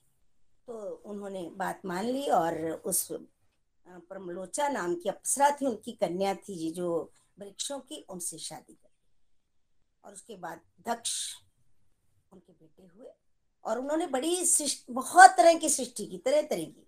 लेकिन वो खुद मतलब संतुष्ट नहीं हुए, उनके मनोनुकूल, मनोनुसार सृष्टि नहीं हुई। तो उन्होंने फिर तपस्या की है। ताकि अच्छी सृष्टि कर पाए हो, आगे बढ़ा पाए सृष्टि का कार्य। तो जब उन्होंने मनोनुकूल सृष्टि करने के लिए आगे बढ़े ना तो तपस्या करी, भगवान उन पर खुश हुए। उन्होंने बहुत सी प्रार्थनाएँ की भगवान की। प्रीति जी ने भी बताया कि वो प्रार्थनाएँ जो है वो उनके हृदय से नहीं निकली थी, उन्होंने कहीं से ली थी और प्रार्थना की, लेकिन भगवान उन पर खुश हो गए और भगवान आए हैं, उन्होंने दंडवत प्रणाम किया भगवान को, लेकिन स्तुति करने के लिए शब्द नहीं मिल रहे, इतने भाव विभोर है। ऐसा होता है संसार में, जब भी हम किसी से मिल, भगवान से मिलना होता है, किसी संत से मिलना होता है तो हमारे अंदर बहुत सी होती हैं कि हम ये करेंगे, वो करेंगे वो करेंगे, लेकिन जब सामने आते हैं ना, जब दर्शन होते हैं तो हम मतलब हमारे अंदर से ना कई बार बात ही नहीं निकलती। मतलब मुख से बात नहीं निकलती, लेकिन भगवान जानते थे। वो लेट मतलब दंडवत प्रणाम करे तो भगवान जानते थे उनके मन की बात, उन्होंने कहा कि तुम जाओ, मैं तुम्हारी प्रेयर से परेशान हूँ। और भगवान जब आए ना तो भगवान के साथ नारद मुनि और देवराज इंद्र भी थे। भगवान को देखकर दक्ष बड़े परेशान हुए और उन्होंने मतलब प्रेयर करनी। जैसे पहले कहा भाव विभोर हो गए थे। मन की बात को जान के भगवान और भगवान उन पर इतने खुश थे, कहा कि तुम जाकर पंचजन प्रजापति की पुत्री आसिकनी से शादी करो। और मेरी इच्छा है कि तुम उसके साथ विवाह करो और असंख्य संतानें उत्पन्न करो। और उस समय भगवान ने ये भी कहा कि तुम तटस्था शक्ति का विस्तार करो। जहाँ प्रीति जी ने बताया कि तीन शक्तियाँ होती हैं, एक अंतरंगा शक्ति होती है और एक बहिरंगा शक्ति होती है, एक तटस्था शक्ति होती है। अंतरंगा शक्ति स्पिरिचुअल वर्ल्ड में कार्य करती है, बहिरंगा शक्ति मटेरियल वर्ल्ड में कार्य करती है। हम आप तटस्था शक्ति और एक किस्म का भगवान ने भी उन्हें तटस्था शक्ति का विस्तार करने के लिए ही कहा, संसार में सृष्टि को बढ़ाने के लिए ही कहा। इसके बाद भगवान अंतर्धान हो गए और दक्ष ने भगवान के कहे अनुसार असिकनी से शादी कर दस हज़ार पुत्रों को जन्म दिया। नारद उन्होंने जब थोड़े से बड़े हुए तो पिता की आज्ञा अनुसार की सृष्टि को बढ़ाओ तो वो नारायण सरोवर में करने के लिए चले गए तपस्या। और वहाँ पे नारद मुनि ने उन्हें विरक्त बना दिया। और जिसको जब पता दक्ष को चला तो दक्ष जो है दक्ष बहुत शोकातुर हुए। उन्हें शोक आया क्योंकि वो चाहते थे कि उनके इतने अच्छे बच्चे हैं और वो सृष्टि को बढ़ाए आगे, लेकिन सृष्टि आगे जब नहीं बढ़ी, बड़े शोक में आ गए, लेकिन ब्रह्मा जी ने उन्हें शांत किया और उन्हें और आगे संतानें उत्पन्न करने के लिए कहा। तो फिर उन्होंने संतानें उत्पन्न करी हैं और हज़ार पुत्र उत्पन्न किए। और जब थोड़े से बड़े हुए तो उन्हें भी कहा कि जाओ मतलब तुम संतान उत्पन्न करो। तो उन्होंने क्या किया? उन्होंने भी नारायण सरोवर पर जाकर तपस्या करनी शुरू की और जहाँ भी क्या किया उन्होंने? मतलब नारद जी ने नारद जी ने उन्हें भी भाइयों की तरह विरक्त बना दिया और वो भी कभी लौट के नहीं आए। और जब वो नहीं लौट के आए ना तो अपशकुन होने लगे। जब अपशकुन होने लगे दक्ष को इधर उधर से समाचार मिला कि नारद जी ने उनके बच्चों को बहका दिया है। देखिए, जहाँ पे क्या लर्निंग हमें मिली। जहाँ से हमें लर्निंग मिलती है कि भौतिकवादी माता पिता जो होते हैं ना जो भौतिक भौतिकवादी माता पिता होते हैं वो जुआ बच्चे जब भगवान की भक्ति करते हैं जब कृष्ण कॉन्शियसनेस में आते हैं ना तो उन्हें लगता है कि उनके बच्चों को ना बह, बहका दिया है किसी ने उनके सुखों में आग लगा दी है किसी ने है ना? उनको उनको उनके सुखों से वंचित किया जा रहा है। वे क्रोध में आ जाते हैं और भक्तों पर समाज के शत्रु होने का आरोप लगाने लगते हैं। नारद मुनि जी जानते थे और जैसे निखिल जी आप कहते हो कि ये समय क्योंकि शोक में थे दक्ष जी और ये समय नारद जी ने सोचा कि अब बीजारोपण भक्ति का किया जाए दक्ष जी के अंदर, और वो वहाँ पे आ जाते हैं। उनको ज्ञान देने के लिए दक्ष जी को, लेकिन कि हुआ क्या? दक्ष उन पर बरस पड़े, उन्होंने बहुत कुछ उन्हें कहा कि आपने ये क्या किया है? पहले बच्चे जो हैं, जिनको जो भौतिकवादी माता पिता होते हैं ना, वो ये सोचते हैं कि पहले बच्चे इंजॉय करें, संसार बसाएँ, उसके बाद दुख आएँगे दुख आएँगे तो फिर वो उपराम होंगे दुखों से तो विरक्त होंगे। लेकिन दक्ष के जो तर्क जो है ना, वो दोषपूर्ण थे। दक्ष ने नारद जी को श्राप भी दे दिया। वो श्राप नहीं था, वो वरदान था। उन्हें कहते हैं कि वो कहीं एक जगह पर वो मतलब घूमते रहे। तो ये तो उनके लिए एक किस्म का वरदान ही था। दक्ष के जो तर्क दे रहे थे, वो दोषपूर्ण था मटेरियल वर्ल्ड के दुखों का। स्वयं अनुभव करने के बाद भी कोई ज़रूरी थोड़ी ना है कि किसी को वैराग्य आ जाए। कोई ज़रूरी नहीं है। क्योंकि संसार में ये जो गुण है ना, इतने प्रभावशाली हैं, जितना मर्ज़ी दुख आ जाए सेंस ग्रेटिफिकेशन की भावना अंदर से नहीं जाती। इसके लिए क्या चाहिए? नारद जी जैसे परम गुरु के आशीर्वाद से ही व्यक्ति के चित्त में वैराग्य की भावना उत्पन्न होती है। अगर वैराग्य की भावना जागृत करनी है तो स्पिरिचुअल गाइड चाहिए। जो चोट करे, जब चोट करे, करेंगे तो ही, जैसे नारद जी ने उन बच्चों के साथ किया, उन्हें समझाया तो ही उनके अंदर वैराग्य की भावना जागृत हुई ना, विरक्ति हुई संसार से। इसके बाद ब्रह्मा जी के निर्देश से उन्होंने पुत्रियों की उत्पत्ति की और सठ कन्याएँ हुई और वो अब वो खुश हैं कि कन्या, कन्याओं को तो विरक्त नहीं बनाएँगे ना तो उसके बाद उन्होंने उनकी शादियाँ की हैं और जिसमें से दस पुत्रियाँ धर्मराज को दी तारा कश्यप को दी स्थायी चंद्रमा को दी, अंगिरा कृषाश्व और भूत को दो दो कन्याएँ दी। सट के सट के विवाह किए और इन सब की इनके आगे जो संतानें हुई ना, उससे ये संसार भरा हुआ है। आगे बहुत अच्छी मतलब सृष्टि हुई, इन सब की संतानें आगे मतलब भरी पड़ी हैं विश्व में। तो आज का सत्संग बहुत बढ़िया था, बहुत सी लर्निंग लर्निंग हमें जहाँ से मिली हैं, इन्हें अपने जीवन में उतारना है कि विरक्ति जो है, वो कोई ज़रूरी नहीं है कि हम दुख सहने से विरक्ति आए। अगर हम जैसे हमें ये संस्था गोलोक एक्सप्रेस से जुड़े हैं हम और भागवतम पढ़ रहे हैं और पढ़ने से किसी भी आ, किसी भी बात का हमारे मन पर असर होता है तो उससे वैराग्य आता है तो वो विरक्ति जो है वो सचमुच में विरक्ति होती है। ना कि संसार के दुखों से दुख जब हट जाएँगे सुख आ जाएँगे तो हो सकता है कि वो फिर व्यक्ति फंस जाए। तो इसलिए स्पिरिचुअल गाइड के कहने में स्पिरिचुअल गाइड की माननी है। स्पिरिचुअल गाइड को नहीं, उसकी माननी जो कहते हैं, जैसे हमें कहा जाता है जहाँ पे सत्संग, साधना, सेवा वेराइटी स्पिरिचुअल प्रैक्टिस में करते रहना आज का सत्संग बहुत ही बढ़िया था। Thank you very much Hari Hari बोल। हरी हरी बोल। Thank you so much Neelam ji.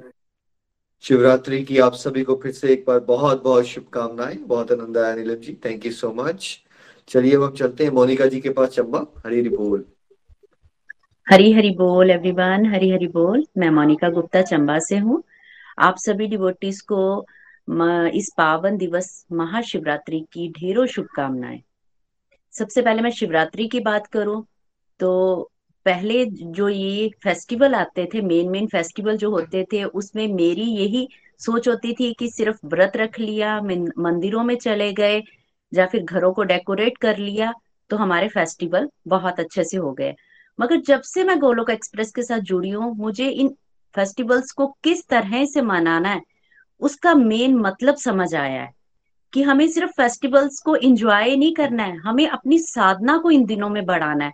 और जो हम अब अपने जीवन में इन चीज़ों को प्रैक्टिकली लाकर कर पा रहे हैं। तो thank you so much Golok Express Hari Hari बोल। तो आज के सत्संग के बारे में बात करूँगी। आज का सत्संग भी बहुत दिव्य था, हर बार की तरह आज का सत्संग। कल के सत्संग में हमने नाम जप के बारे में समझा, अजामिल की कथा सुनी, बारह महाजनों के बारे में समझा। और आज का जो दिव्य सत्संग था, उसमें भी मेरी बहुत ढेरों सारी लर्निंग्स बनी है।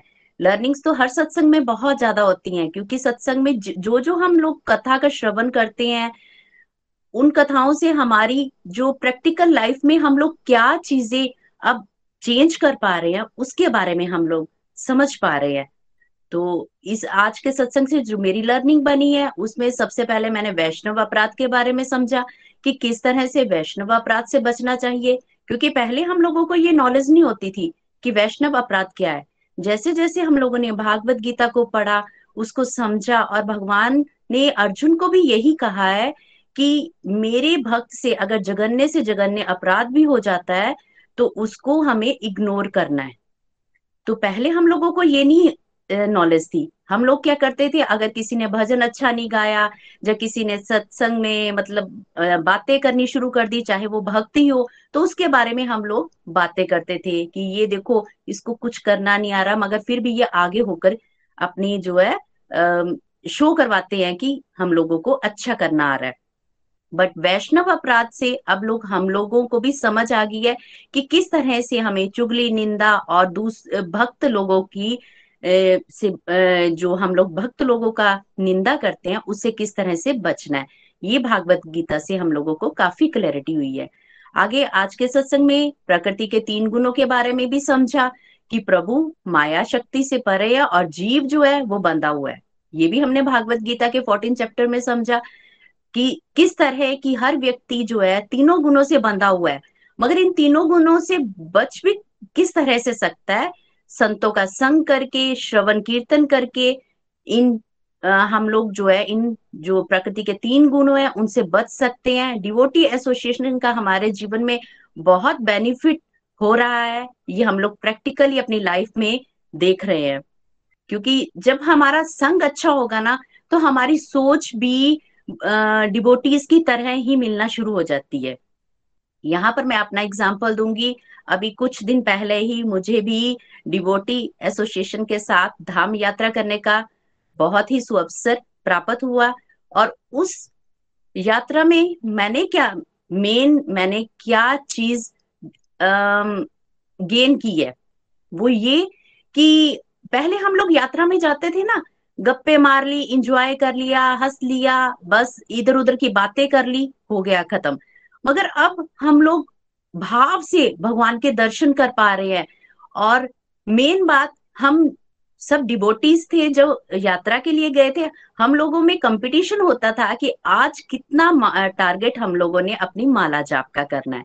और प्रभु की असीम कृपा रही कि मैं टू हंड्रेड फोर्टीन राउंड भी कंप्लीट कर पाई हरे कृष्ण महामंत्र के।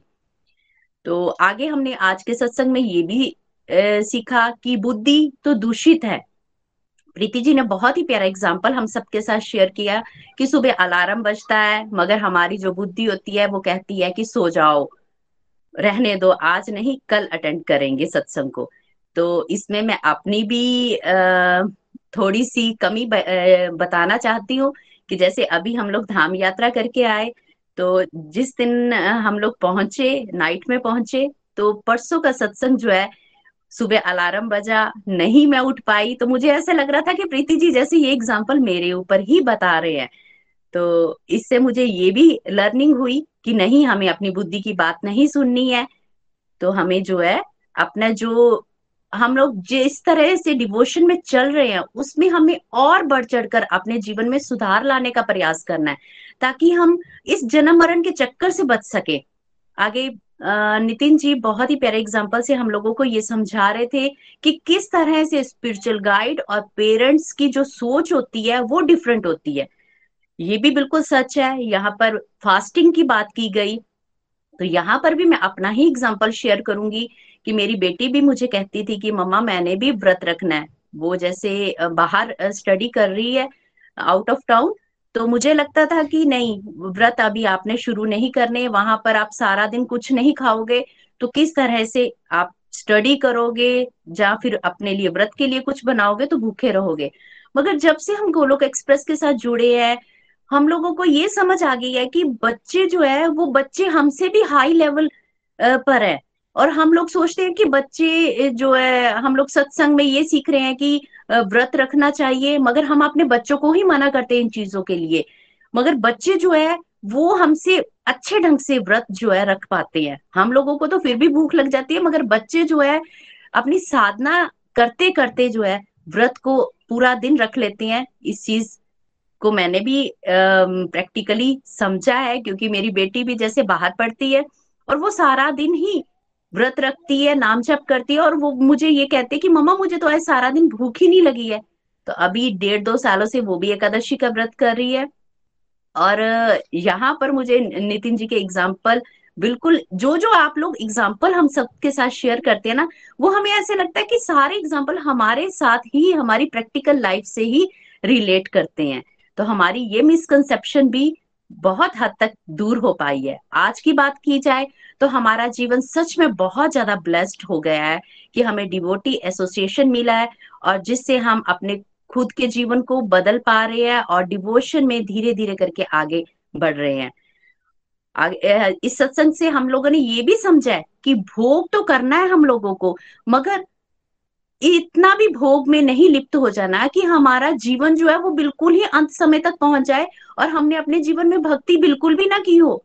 तो इसलिए भोग भी करना है, मगर भक्ति की तरफ़ भी हमें बढ़ते जाना है। Thank you so much Preeti ji, Nitin ji, Nikhil ji. Hari Hari बोल, मेरी आज की यही लर्निंग रहेगी। हरी हरी बोल, हरी हरी बोल। मोनिका जी, बहुत अच्छा लगा आप टू हंड्रेड प्लस माला करके आए और खूब तीर्थ यात्रा में आप सबको लोग बहुत वेरी नाइस और देखिए, जो पेरेंट्स होते हैं ना, वो अपने बच्चों को मोह के एंगल से देखते हैं, वो शरीर मानते हैं उनको। जो स्पिरिचुअल गाइड होता है, वो बिकॉज़ आत्मा लेवल पे देख रहा होता है ना तो अक्सर ये होता है कि जो बेसिकली जिनको आप बच्चे कह रहे हो, वो ज़्यादा स्पिरिचुअली एडवांस्ड होते हैं, है ना? क्योंकि स्पिरिचुअल गाइड का काम होता है आत्मा लेवल पे देखना। पेरेंट्स जो देखते हैं, शरीर देखते हैं, है ना? तो उस तरह से मोह आ जाता है उनका, मोह और ममता होती है ना, इस तरह से उनकी गाइडेंस जो होती है वो बेसिकली डेलीकेट होना, बनाने वाली होती है बच्चों को डेलीकेट रहे हैं वो, है ना? और दूसरा ये कहा आपने कि भोग करना है। देखिए वो बात अलग है, क्योंकि हम लोग गृहस्थी में रह रहे हैं ना तो उतना स्ट्रिक्ट नहीं हो पाओगे आप। यहाँ जो श्रीमद भागवतम में बताया जा रहा है, अगर हम बता भी देंगे आपको, तब भी नहीं हो पाओगे। इसलिए ठीक है रीजनेबली कंफर्टेबल रही है बट पॉइंट ये कि अब धाम यात्रा करो दैट्स मेन इंपॉर्टेंट अगर आप उसमें फ़्लाइट में बैठ गए या वहाँ पे एक अच्छे होटल में रह लिए, थोड़ा बेड में, अच्छे बेड में सो गए तो हमारा लक्ष्य ये होना चाहिए कि हम मटेरियली कंफर्टेबल बिकॉज़ हम लोग उस स्टेज पे है नहीं। देखिए, हम नगर जीवंदर नहीं बन सकते। जब है ही नहीं हम वहाँ, हम लोग बेशक मटेरियली कंफर्टेबल हैं, लेकिन हम उस मटेरियल कंफर्ट में रहते, बस भोग विलास में खो ना जाए, बस ये गड़बड़ है। उस कंफर्ट्स में रहते हुए हम अपना लक्ष्य क्या बना ले सब लोग? भगवान के प्रेम की प्राप्ति। Then we are the right path चलिए लुधियाना चलते हैं, रचना जी के पास। हरी बोल जी। हरी हरी बोल हरी बोल एवरीवन सबसे पहले शिवरात्रि की सबको ढेर सारी शुभकामनाएँ। Thank you so much Preeti भाभी, नितिन भैया और निखिल जी। आज का संकीर्तन हर बार की तरह बहुत दिव्य और सबके रिव्यूज़ भी बड़े अच्छे, बहुत कुछ सीखने को मिला।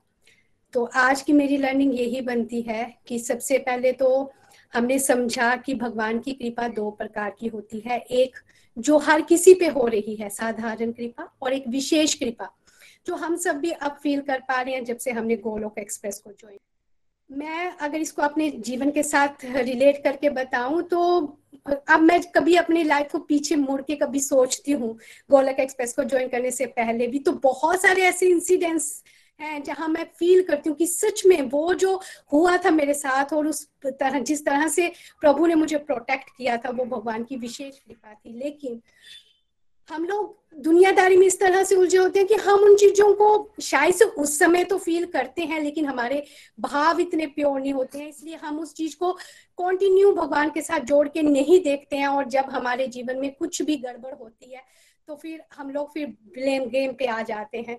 और मैं ऐसा बहुत करती थी, लेकिन अब ये रियलाइज़ होता है कि बचपन से लेके अब तक का जितना भी जीवन रहा है, भगवान की विशेष कृपा को, कृपा पे ही ये आधारित है। और अब उस चीज़ को हम बहुत अच्छे से फील कर पा रहे हैं। गोलक एक्सप्रेस को ज्वाइन करने के बाद अब तो ऐसा लगता है कि जैसे कि हर पल, हर समय भगवान की असीम कृपा हमारे ऊपर बरस रही है।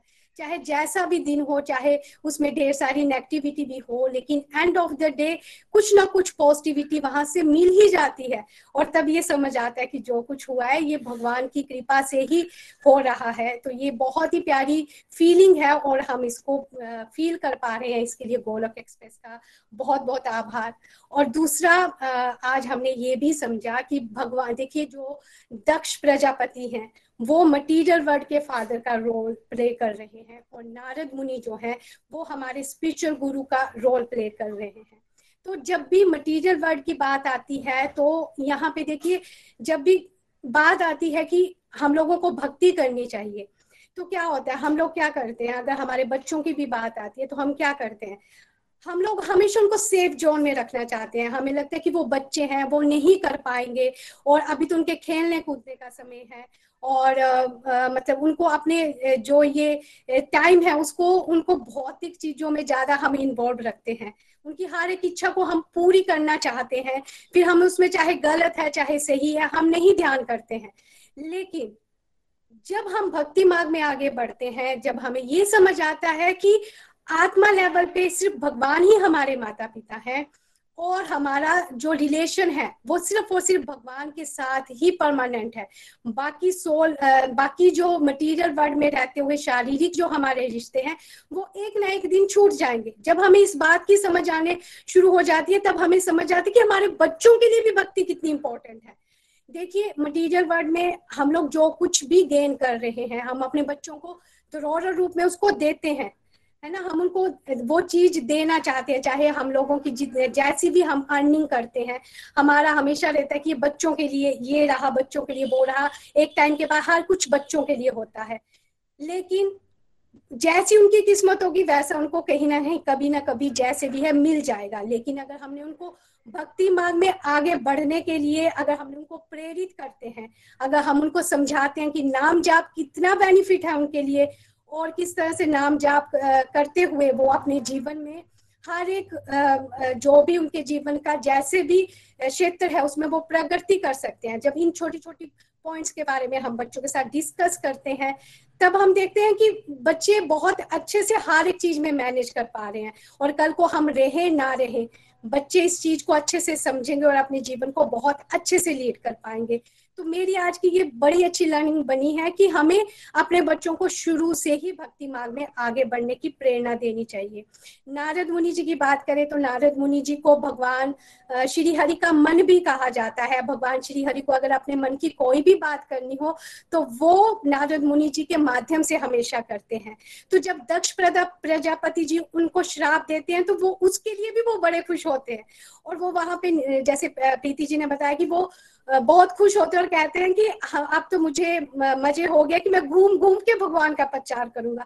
तो ये एक शुद्ध भगत की भगत का एक साइन है। शुद्ध भगत जैसी भी परिस्थिति में हो उसका सिर्फ़ एक ही गंतव्य होता है और वो है कि जैसी भी उसकी परिस्थिति है उसमें उसे भगवान का जो ये नाम प्रचार है, उसका हमेशा उसको करते ही रहना है, कभी भी कहीं नहीं रुकना है।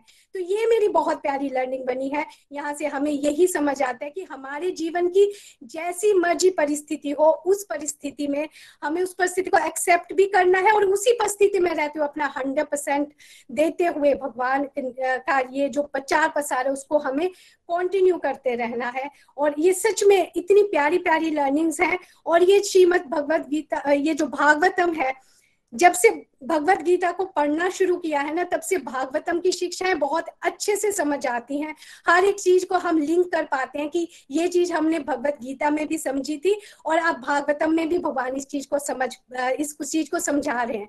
तो जब इस तरह की कंबाइंड में हमारी लर्निंग बनती है तो उससे ये चीज़ें लाइफ लॉन्ग हमारे साथ रहती हैं और हम इसको कभी भी भूल नहीं पाते so thank you so much everyone special thanks to Preeti भाभी जी जो इतनी प्यारी प्यारी तरह से हमें कथाएँ सुना रही हैं और हमारे जीवन को बहुत ही सुंदर बना रही है। Thank you so much everyone thank you thank you Rachna ji बहुत जोश आपका बरकरार देख देख रहे देखिए देखिए क्या होता है ना भागवत गीता हमें बिल्कुल कॉन्सेप्ट क्लियर कर देती है वैदिक शास्त्र का। भागवतम क्या करती है? वही कॉन्सेप्ट्स को कथाओं के रूप में लेके जाके हमारे हृदय प्रवेश कर देती है ताकि अब इतनी सारी बातें आपने सुनी होगी डिवाइन स्टोरीज हैं सारी तो वो याद रखना बहुत आसान हो जाता है। भगवत गीता में ज्ञान है टोटल ज्ञान।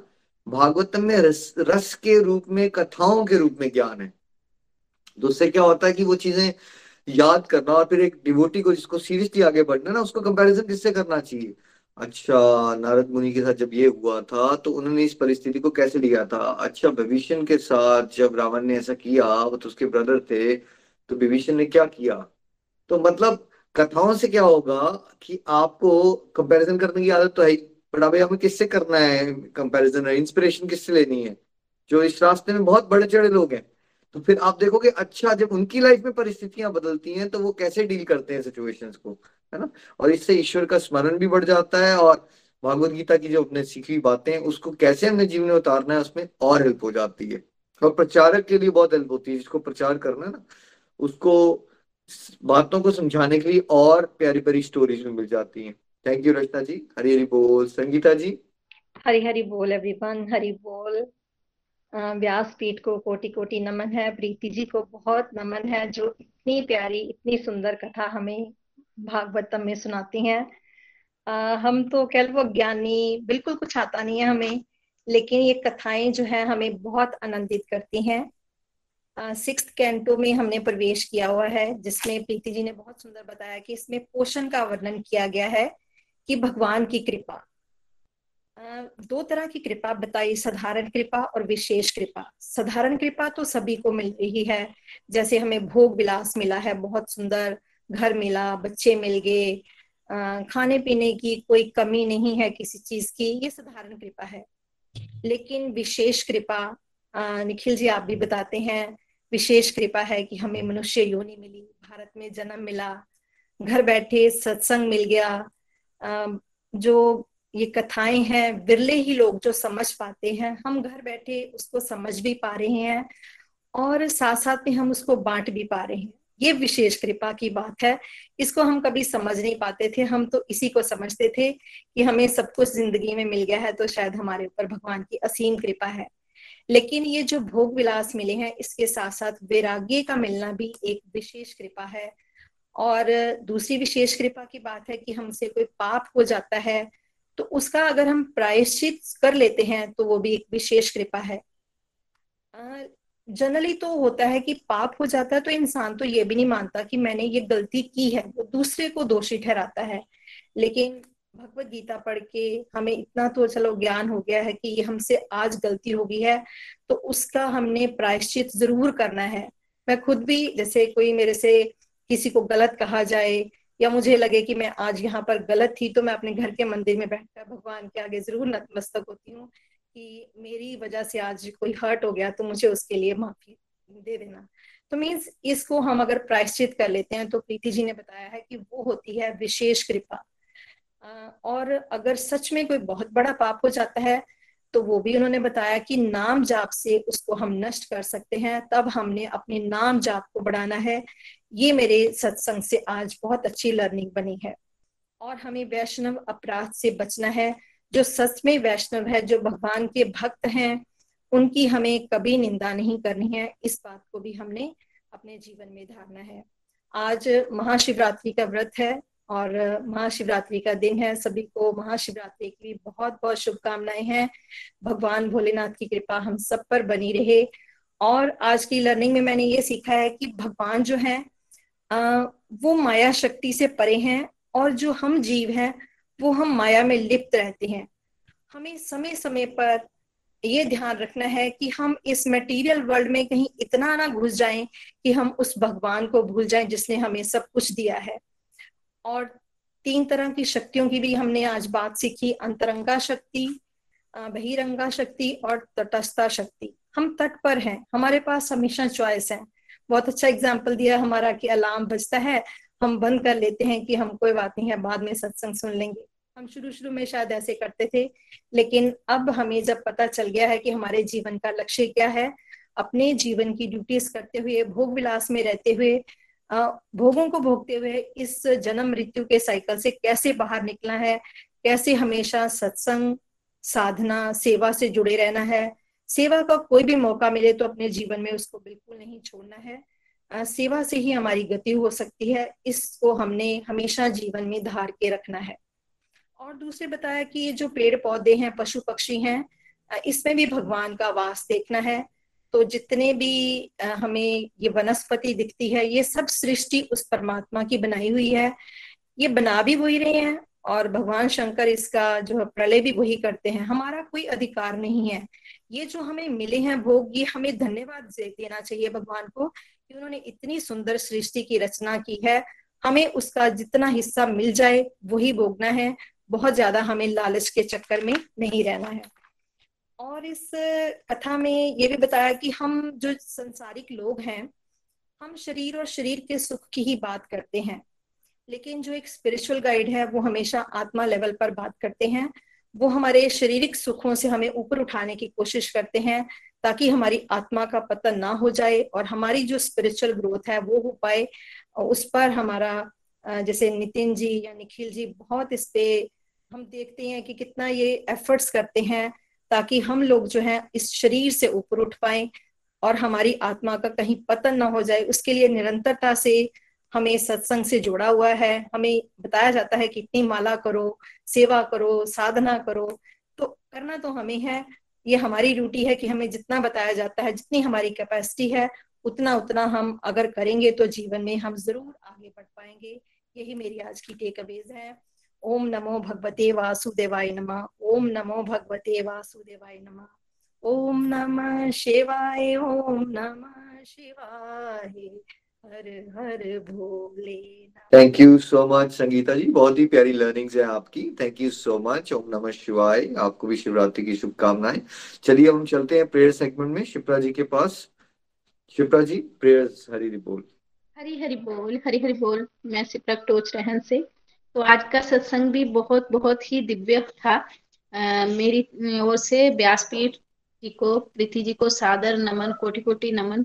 हम लोग उनके माध्यम से इतनी प्यारे जो कथाएँ सुन रहे हैं और बहुत सी लर्निंग मिल रही है तो आ, सबसे बड़ी बात ही हम सच में इस भात भूमि में पैदा हुए और घर बैठे हमें जो ये आ, कथाएँ सुनने को मिल रही हैं तो सच में हम पर विशेष कृपा हुई है। जैसे अभी आज भी ज़िक्र हुआ कि दो प्रकार की कृपा होती है साधारण कृपा और विशेष कृपा। तो सच में हम अपने आप को ब्लेस्ड फील करते हैं कि विशेष कृपा ही हम पर हुई है जो हम इस परिवार गोलोक परिवार का हिस्सा बने।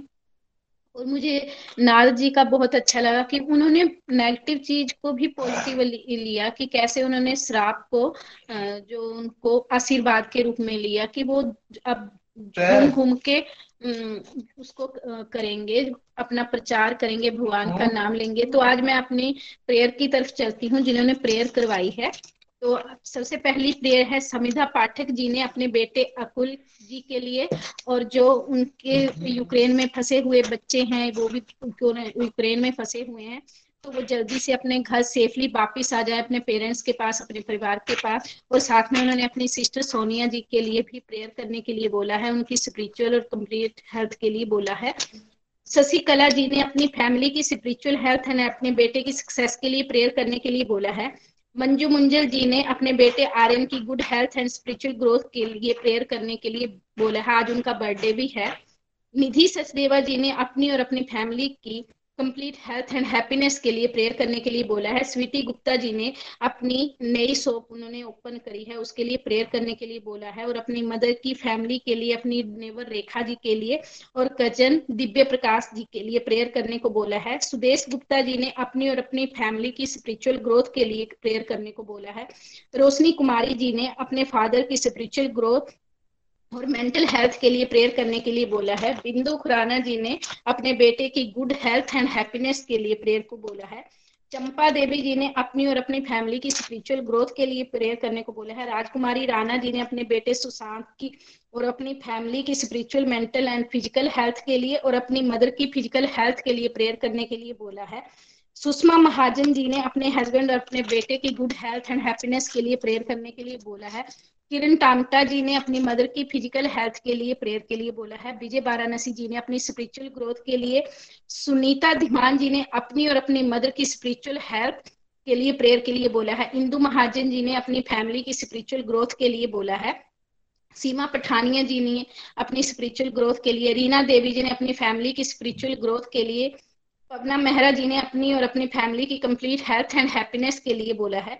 दीपिका साही जी ने अपनी फैमिली की कंप्लीट हेल्थ एंड हैप्पीनेस के लिए बोला है। हर्षित भार्गव ने अपनी और अपनी फैमिली की स्पिरिचुअल हेल्थ के लिए बोला है। मनोज कुमारी जी ने अपनी और अपनी फैमिली की स्पिरिचुअल ग्रोथ के लिए बोला है। हर्षित भार्गव जी ने भी अपनी फैमिली के लिए स्पिरिचुअल ग्रोथ के लिए बोला है।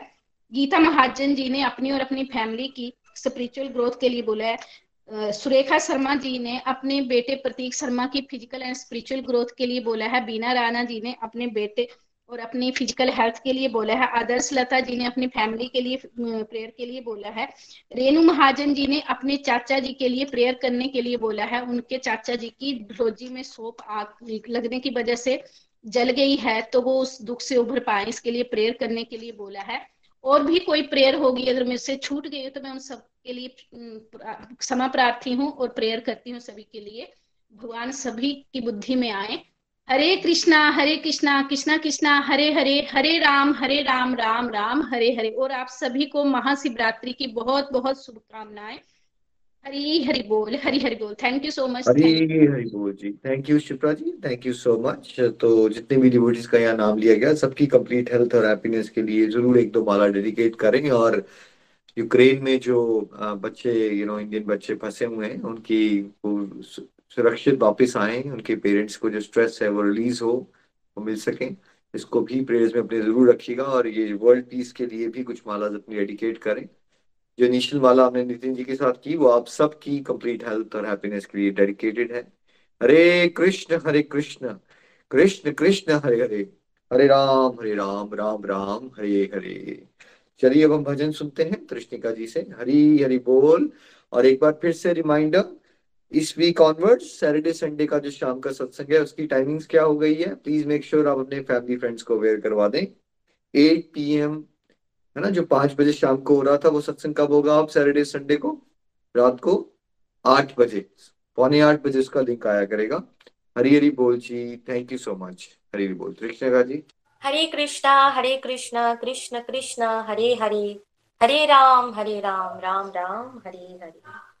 महाशिवरात्रि की पावन दिन पर आप सभी को बहुत बहुत सारी शुभकामनाएँ। आज के पावन दिन में मुझे भजन गाने का मौका मिला। ये मेरे लिए एक बहुत प्यारा डिवाइन एक्सपीरियंस है, मैं बाद में शेयर करती हूँ। पहले मैं अपनी लर्निंग शेयर कर लूँ। तो आज की कथा से बहुत बहुत प्यारी प्यारी लर्निंग्स बनी है और सीनियर डिवोटीज के चरणों में मेरी कोटि कोटि नमन है मेरा। इतनी प्यारी प्यारी बातें आप लोग जब शेयर करते हो तो बहुत मोटिवेशन मिलती है। और प्रीति जी को जितना भी थैंक यू बोलूँ तो कम ही होगा। इतनी प्यारी उनकी वाणी है, जो सीधा दिल पे एकदम छू जाते हैं। तो आज कृपा के बारे में जाना। कृपा दो तरीके तरह के होते हैं। विशेष कृपा और साधारण सी कृपा। साधारण कृपा तो हम सबने हमें मिल ही रही है, लेकिन विशेष कृपा मिलना वो एक बहुत बड़ी बात है। तो हम जब से गोलोक एक्सप्रेस में ज्वाइन किए हैं तो हम पे ऑलरेडी विशेष कृपा कृपा जो है वो हो चुकी है। तो मैं जब इस कथा को सुनती हूँ भागवतम महाभागवतम पुराण को जब भी सुनती हूँ प्रीति जी की श्रीमुख से तो हर बार मेरी फीलिंग्स कुछ अलग लेवल की हो जाती है। मैं धन्य हो जाती हूँ। मैं बार बार भगवान के श्री चरण को स्मरण करते हुए उनके उनके चरणों में मैं नमन करती हूँ और इतनी सारी मैं थैंक यू करती हूँ कि पहले वाली रीडिंग में सीखा था कि भागवत गीता हमें जीना सिखाती है और भागवतम हमें मरना सिखाती है। लेकिन आज निखिल भैया ने फिर से कहा, एक और बहुत प्यारी लर्निंग्स मैंने सीखा कि भागवत गीता में भगवान जी ने ज्ञान दिया है और वही ज्ञान को एक डिवाइन स्टोरी के माध्यम से भगवान श्री हरि ताकि हम अच्छे से समझे, वही बातें हमारे दिलो दिमाग में घूमते रहे घूमते रहे तो भागवतम कथा वही हमें वर्णन करती है। तो ये बहुत प्यारी लर्निंग्स है। क्योंकि हमें अगर किसी ने कुछ बोल दिया तो कुछ अच्छा बोला तो हम उसको ज़रा ध्यान नहीं देते उतना। लेकिन कुछ एक्टिविटीज़ के माध्यम से अगर हम वही चीज़ें करते हैं तो वो एकदम से दिमाग में, दिल में रह जाती है। तो कुछ कुछ ऐसा ही है। तो बचपन से ही स्टोरीज सुनना मुझे बहुत बहुत ज़्यादा पसंद है। मैं दादी से, नानी से सुनती थी, और भगवान की कथाएँ तो बहुत सारी सुनती थी बहुत सारी, वो अनकम्फर्टेबल है। बचपन से ही सीखा है और इतना मतलब मुझे आनंद मिलता है। तो हमारे यहाँ पर बंगाल में चारों ओर शिवरात्रि की पूजा हो रही है तो आवाज़ें भी आ रही होगी इसके लिए सॉरी तो एक डिवाइन एक्सपीरियंस ये हुआ मेरे साथ कि आज मॉर्निंग में मनिका जी ने भजन गाया, शिव शिव भजन। तो मेरे दिल में ना एक ख्वाहिश उठी कि आज की शिवरात्रि के दिन में काश एक भजन मैं भगवान शिव को भोग लगा पाती। तो ये मन में ही रह गया। मैंने ऐसा कुछ भी नहीं मांगा नहीं कुछ भी बोला नहीं। मैंने वही छोड़ दिया कि कोई बात नहीं कि चलो ठीक है वेंसडे को मेरा भजन जब आएगा तब मैं गा लूँगी एक शिव भजन ही गा लूँगी। तो जब मैंने भागवतम की रिव्यू लिस्ट में मेरा नाम देखा तो मैं इतनी खुश हो गई, मैं भगवान को बोल रही थी कि भगवान, आप मन की सारी बातें सुन लेते हो। मतलब कुछ बोलने की ज़रूरत भी नहीं है, भगवान उससे पहले ही उसको पूरी कर देते हैं, क्योंकि वो भाव देखते हैं ना। तो मैंने कुछ नहीं मांगा, मैंने शिव जी को यही बोला कि भगवान, सब आपसे मांगते हैं, लेकिन मैं काश एक भजन की भोग लगा पाती आपको, क्या आप ग्रहण करोगे? बस वहीं पर छोड़ दिया था लेकिन शिव जी ने मेरी प्रार्थना सुन ली तो मुझे बहुत बहुत ज़्यादा खुश है। और इसके लिए मैं श्री हरि का निखिल जी का प्रीति जी रेणु जी शाह जी रूपाली दीदी और आप सब गोलोक गेम्स का दिल से दिल से मेरा बहुत सारा आभार है। Thank you so much Hari Hari बोल हरी हरी। तो चलिए भजन की तरफ़ बढ़ते हैं। हरे कृष्णा हरे कृष्णा कृष्ण कृष्ण हरे हरे। हरे राम हरे राम राम राम हरे हरे। ओम नमः शिवाय ओम नमः शिवाय ओम नमः शिवाय। ईश्वर!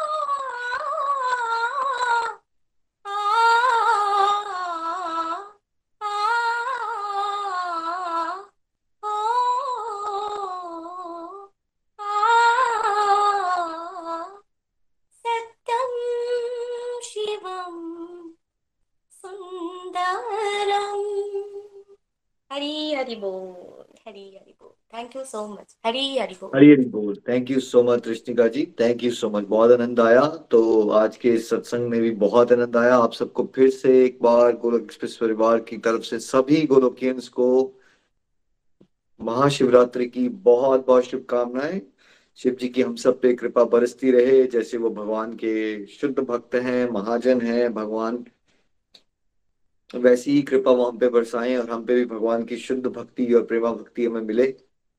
तो आज के आनंद की जय हो श्रीमद् भागवतम महापुराण जय हो। गोलोक एक्सप्रेस से जुड़ने के लिए आप हमारे email address info at Golok Express dot O द्वारा संपर्क कर सकते हैं, या हमारे व्हाट्सएप या Telegram number seven zero one eight zero two six eight two one से भी जुड़ सकते हैं। आप हमसे फेसबुक पेज और यूट्यूब चैनल के माध्यम से भी जुड़ सकते हैं। हरी हरी बोल।